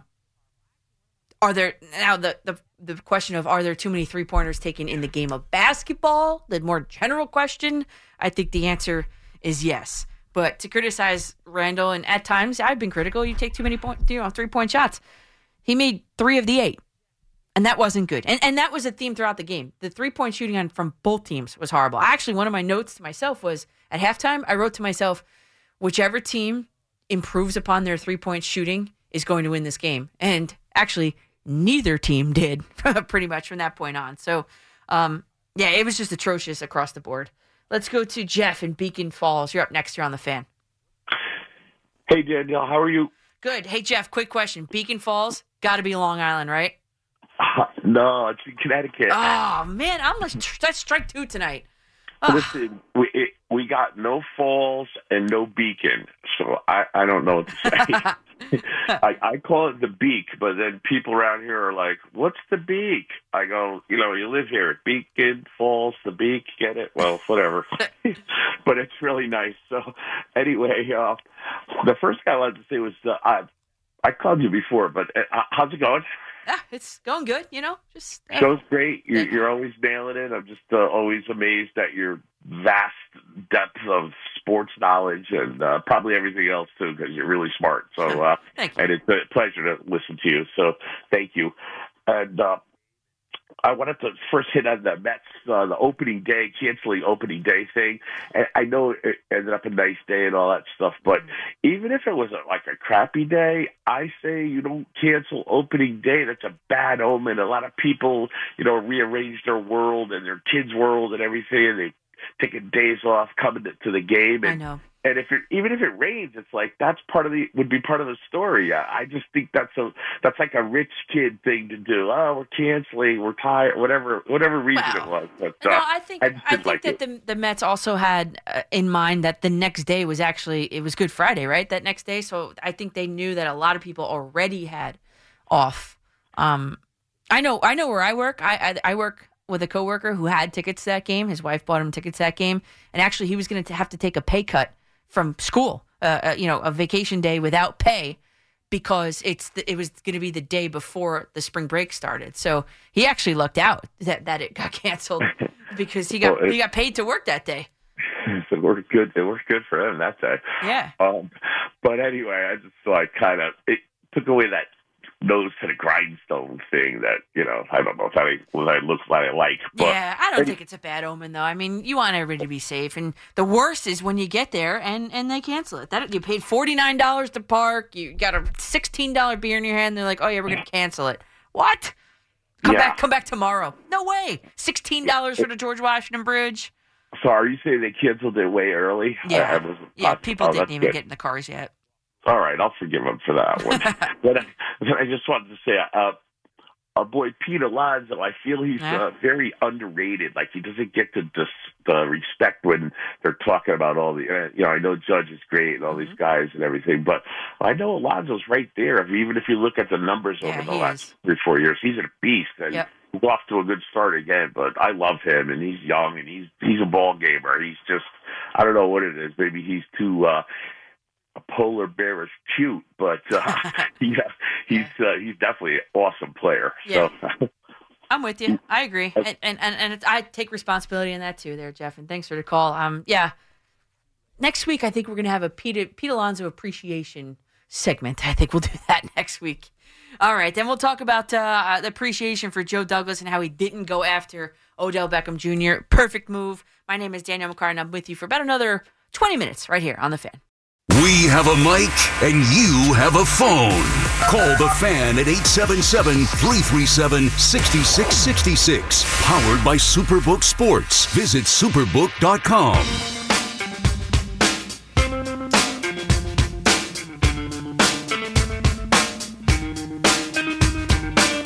Welcome back to McCartan After Midnight here on the fan in New York City. As we continue along, Pete Hoffman will be joining you very shortly.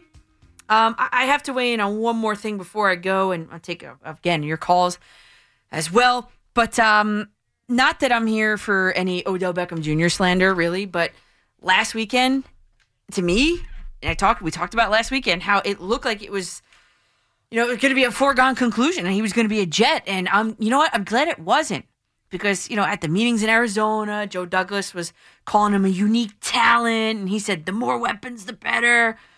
The Jets absolutely made the right choice here. And, and maybe even it wasn't even the Jets' choice to make. But um, Beckham never made the trip to Jersey, and that's fine. And I'm glad that they weren't put in the position to have made an offer for two reasons.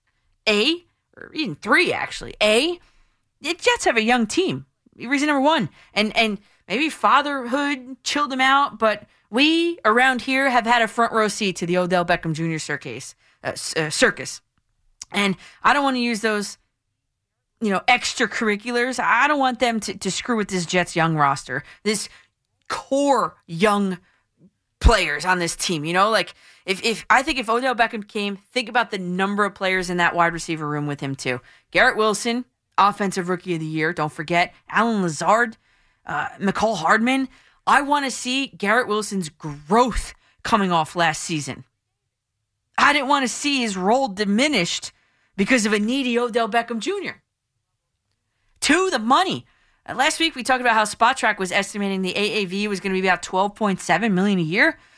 I thought that was even a lot for a guy who put up numbers really in his most recent full season very similar to those of Corey Davis, who's making 11.1 million. I guess he doesn't have the name recognition as Odell Beckham, same you know same level of name recognition as Odell Beckham Jr. Again, coming off injury as well, a major surgery. So when I saw that he actually signed for a $15 million AAV, I was relieved he wasn't going to be on the Jets. And that number, by the way, can go up to, you know, 18. He's got th- uh, up to $3 million in incentives. It's just too much for him. And the quarterback, uh, assuming that it's going to be, we talked about this last week, and assuming that it's going to be Rodgers under center for the Jets, assuming, it was curious to me why Aaron Rodgers had Odell Beckham Jr. on his quote unquote list wish list to begin with, because to me, it seems that their personalities would not mesh well. They are two hotheads with big egos that can blow up at any time, like two sticks of dynamite. So, yeah, go play with Lamar Jackson, presumably, right? I mean, Odell wouldn't sign a deal with a team not knowing who the quarterback is, right? And I just can't wait to watch the complaints from Odell Beckham Jr. about how Lamar is running the football into the end zone and not passing it to him. And one more thing on this did you see the pictures already? That night, the both of them were already partying together at LIV in Miami with some bottle service and all that. Yeah, I'm good. Pass on Odell. Congratulations on getting the bag a little bit, though. So I know it's only one year deal, but That uh, that would have been he would have wreaked, wreaked havoc on this Jets locker room. Um, so I'm glad I'm glad it's a no. Uh, 877-337-6666 as we roll along. Bob in Staten Island, you're next uh, here, here on the Fan of New York. Hey Danielle, how are you? Great. How are you? I'm great. You're uh, you're very knowledgeable. You're such a you're such an easy listen. Ah, thanks. I appreciate that. Um, quick question on the Jets. You know, we all know they picked 13th, and then you know, Yep. Green Bay's not getting that pick. Right. All right, so everybody thinks you know it's offensive line, tackle in particular.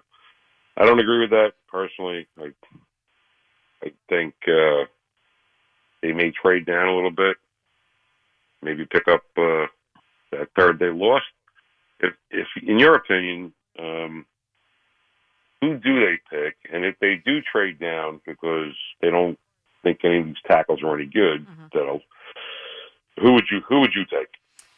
Well, um, I'm going to be quite honest. I haven't yet done my extensive, extensive draft uh, research. I just haven't. Um, Danielle, it's getting close. I know, I know. I was looking at the calendar and I was like, oh, so I'm going to do it this week. So I'm on, I'm on next Sunday from 6 p.m. to 10 p.m. And as far as to names, you- I have to call you back. yeah, you're calling back then. I will have a name for you. I have a list of names for you in, in, in order of, of preference. Um, yeah, I got to get All on right, that this look, week. in- look, in, look into Jack Campbell. He's the next Mark. He's the next Michael Parsons. Jack Gamble. Okay. Jack Campbell in Iowa. All right, I am going to look into him. Oh, here it is. Yeah, I got it. All right, keep the tab open. I'll, I'll hit it this week. Okay, Bob. Thanks, Daniel. All right, thanks. Appreciate that. Yeah, I, I didn't get a chance to, to start my extensive draft research yet. I have to say, um, I was away the whole week, and yeah, it, it was. It's been a lot. But uh, this week, I, I looked at my schedule and I was like, okay, I need to start doing some major homework. And don't worry, I will. It, it always gets done. It always gets done. Next Sunday, six p.m. to ten p.m. We'll we'll have a whole draft special on here, and it's just it's a lot because all, all the rest of the teams made the playoffs. So it's just been a lot, a lot. I was even saying that to my friends and, and in San Diego, like, yo, no one even wants to talk about the draft because everything else is going on here. But that's no excuse. I'm not making any excuses. I'll have it for you next week. Uh, let's go, Sparky in Dobbs Ferry. You're the closer tonight, Sparky. Okay, coach. How's everything? Great. How are you? Oh, good, good. Now, as far as the Yankees, when you see Bader come back and you see Donaldson come back, their roster is going to be like a game of musical chairs. yeah. I mean, I hope. I mean, we're stuck with Donaldson no matter what, so we got to hope he does good. Yep. But you hope that they have the guts to get to to to release the the outfielder. Now I'm getting nervous forgetting his name. The, the Which one? ten million dollar man. Oh, Aaron Hicks. Yeah, Hicks. I mean, you hope they release him. Okay. You hope. But but you know one thing that concerns me is LeMahieu, and I'm wondering how badly this guy is hurt because before he started having injuries, you never saw this guy strike out ever, Yeah. and something's affecting his play. You know, his batting. Well, it was a quad injury. He did have a quad. Um, Yeah. This week, and it, I don't know. I mean, he is an older. He's getting older. He's not an old guy, but he is getting older, and and maybe something is going to come out out of it long term. I don't know. And now with Volpe, I I like the fact that this kid just totally has a good head on his shoulders. Mm-hmm. Because the thing is, the easiest thing you would know, obviously being a coach, is if a player is not really hitting up to what he thinks he's going to do, he'll carry it out into the field where he's making errors, Definitely. stuff like that.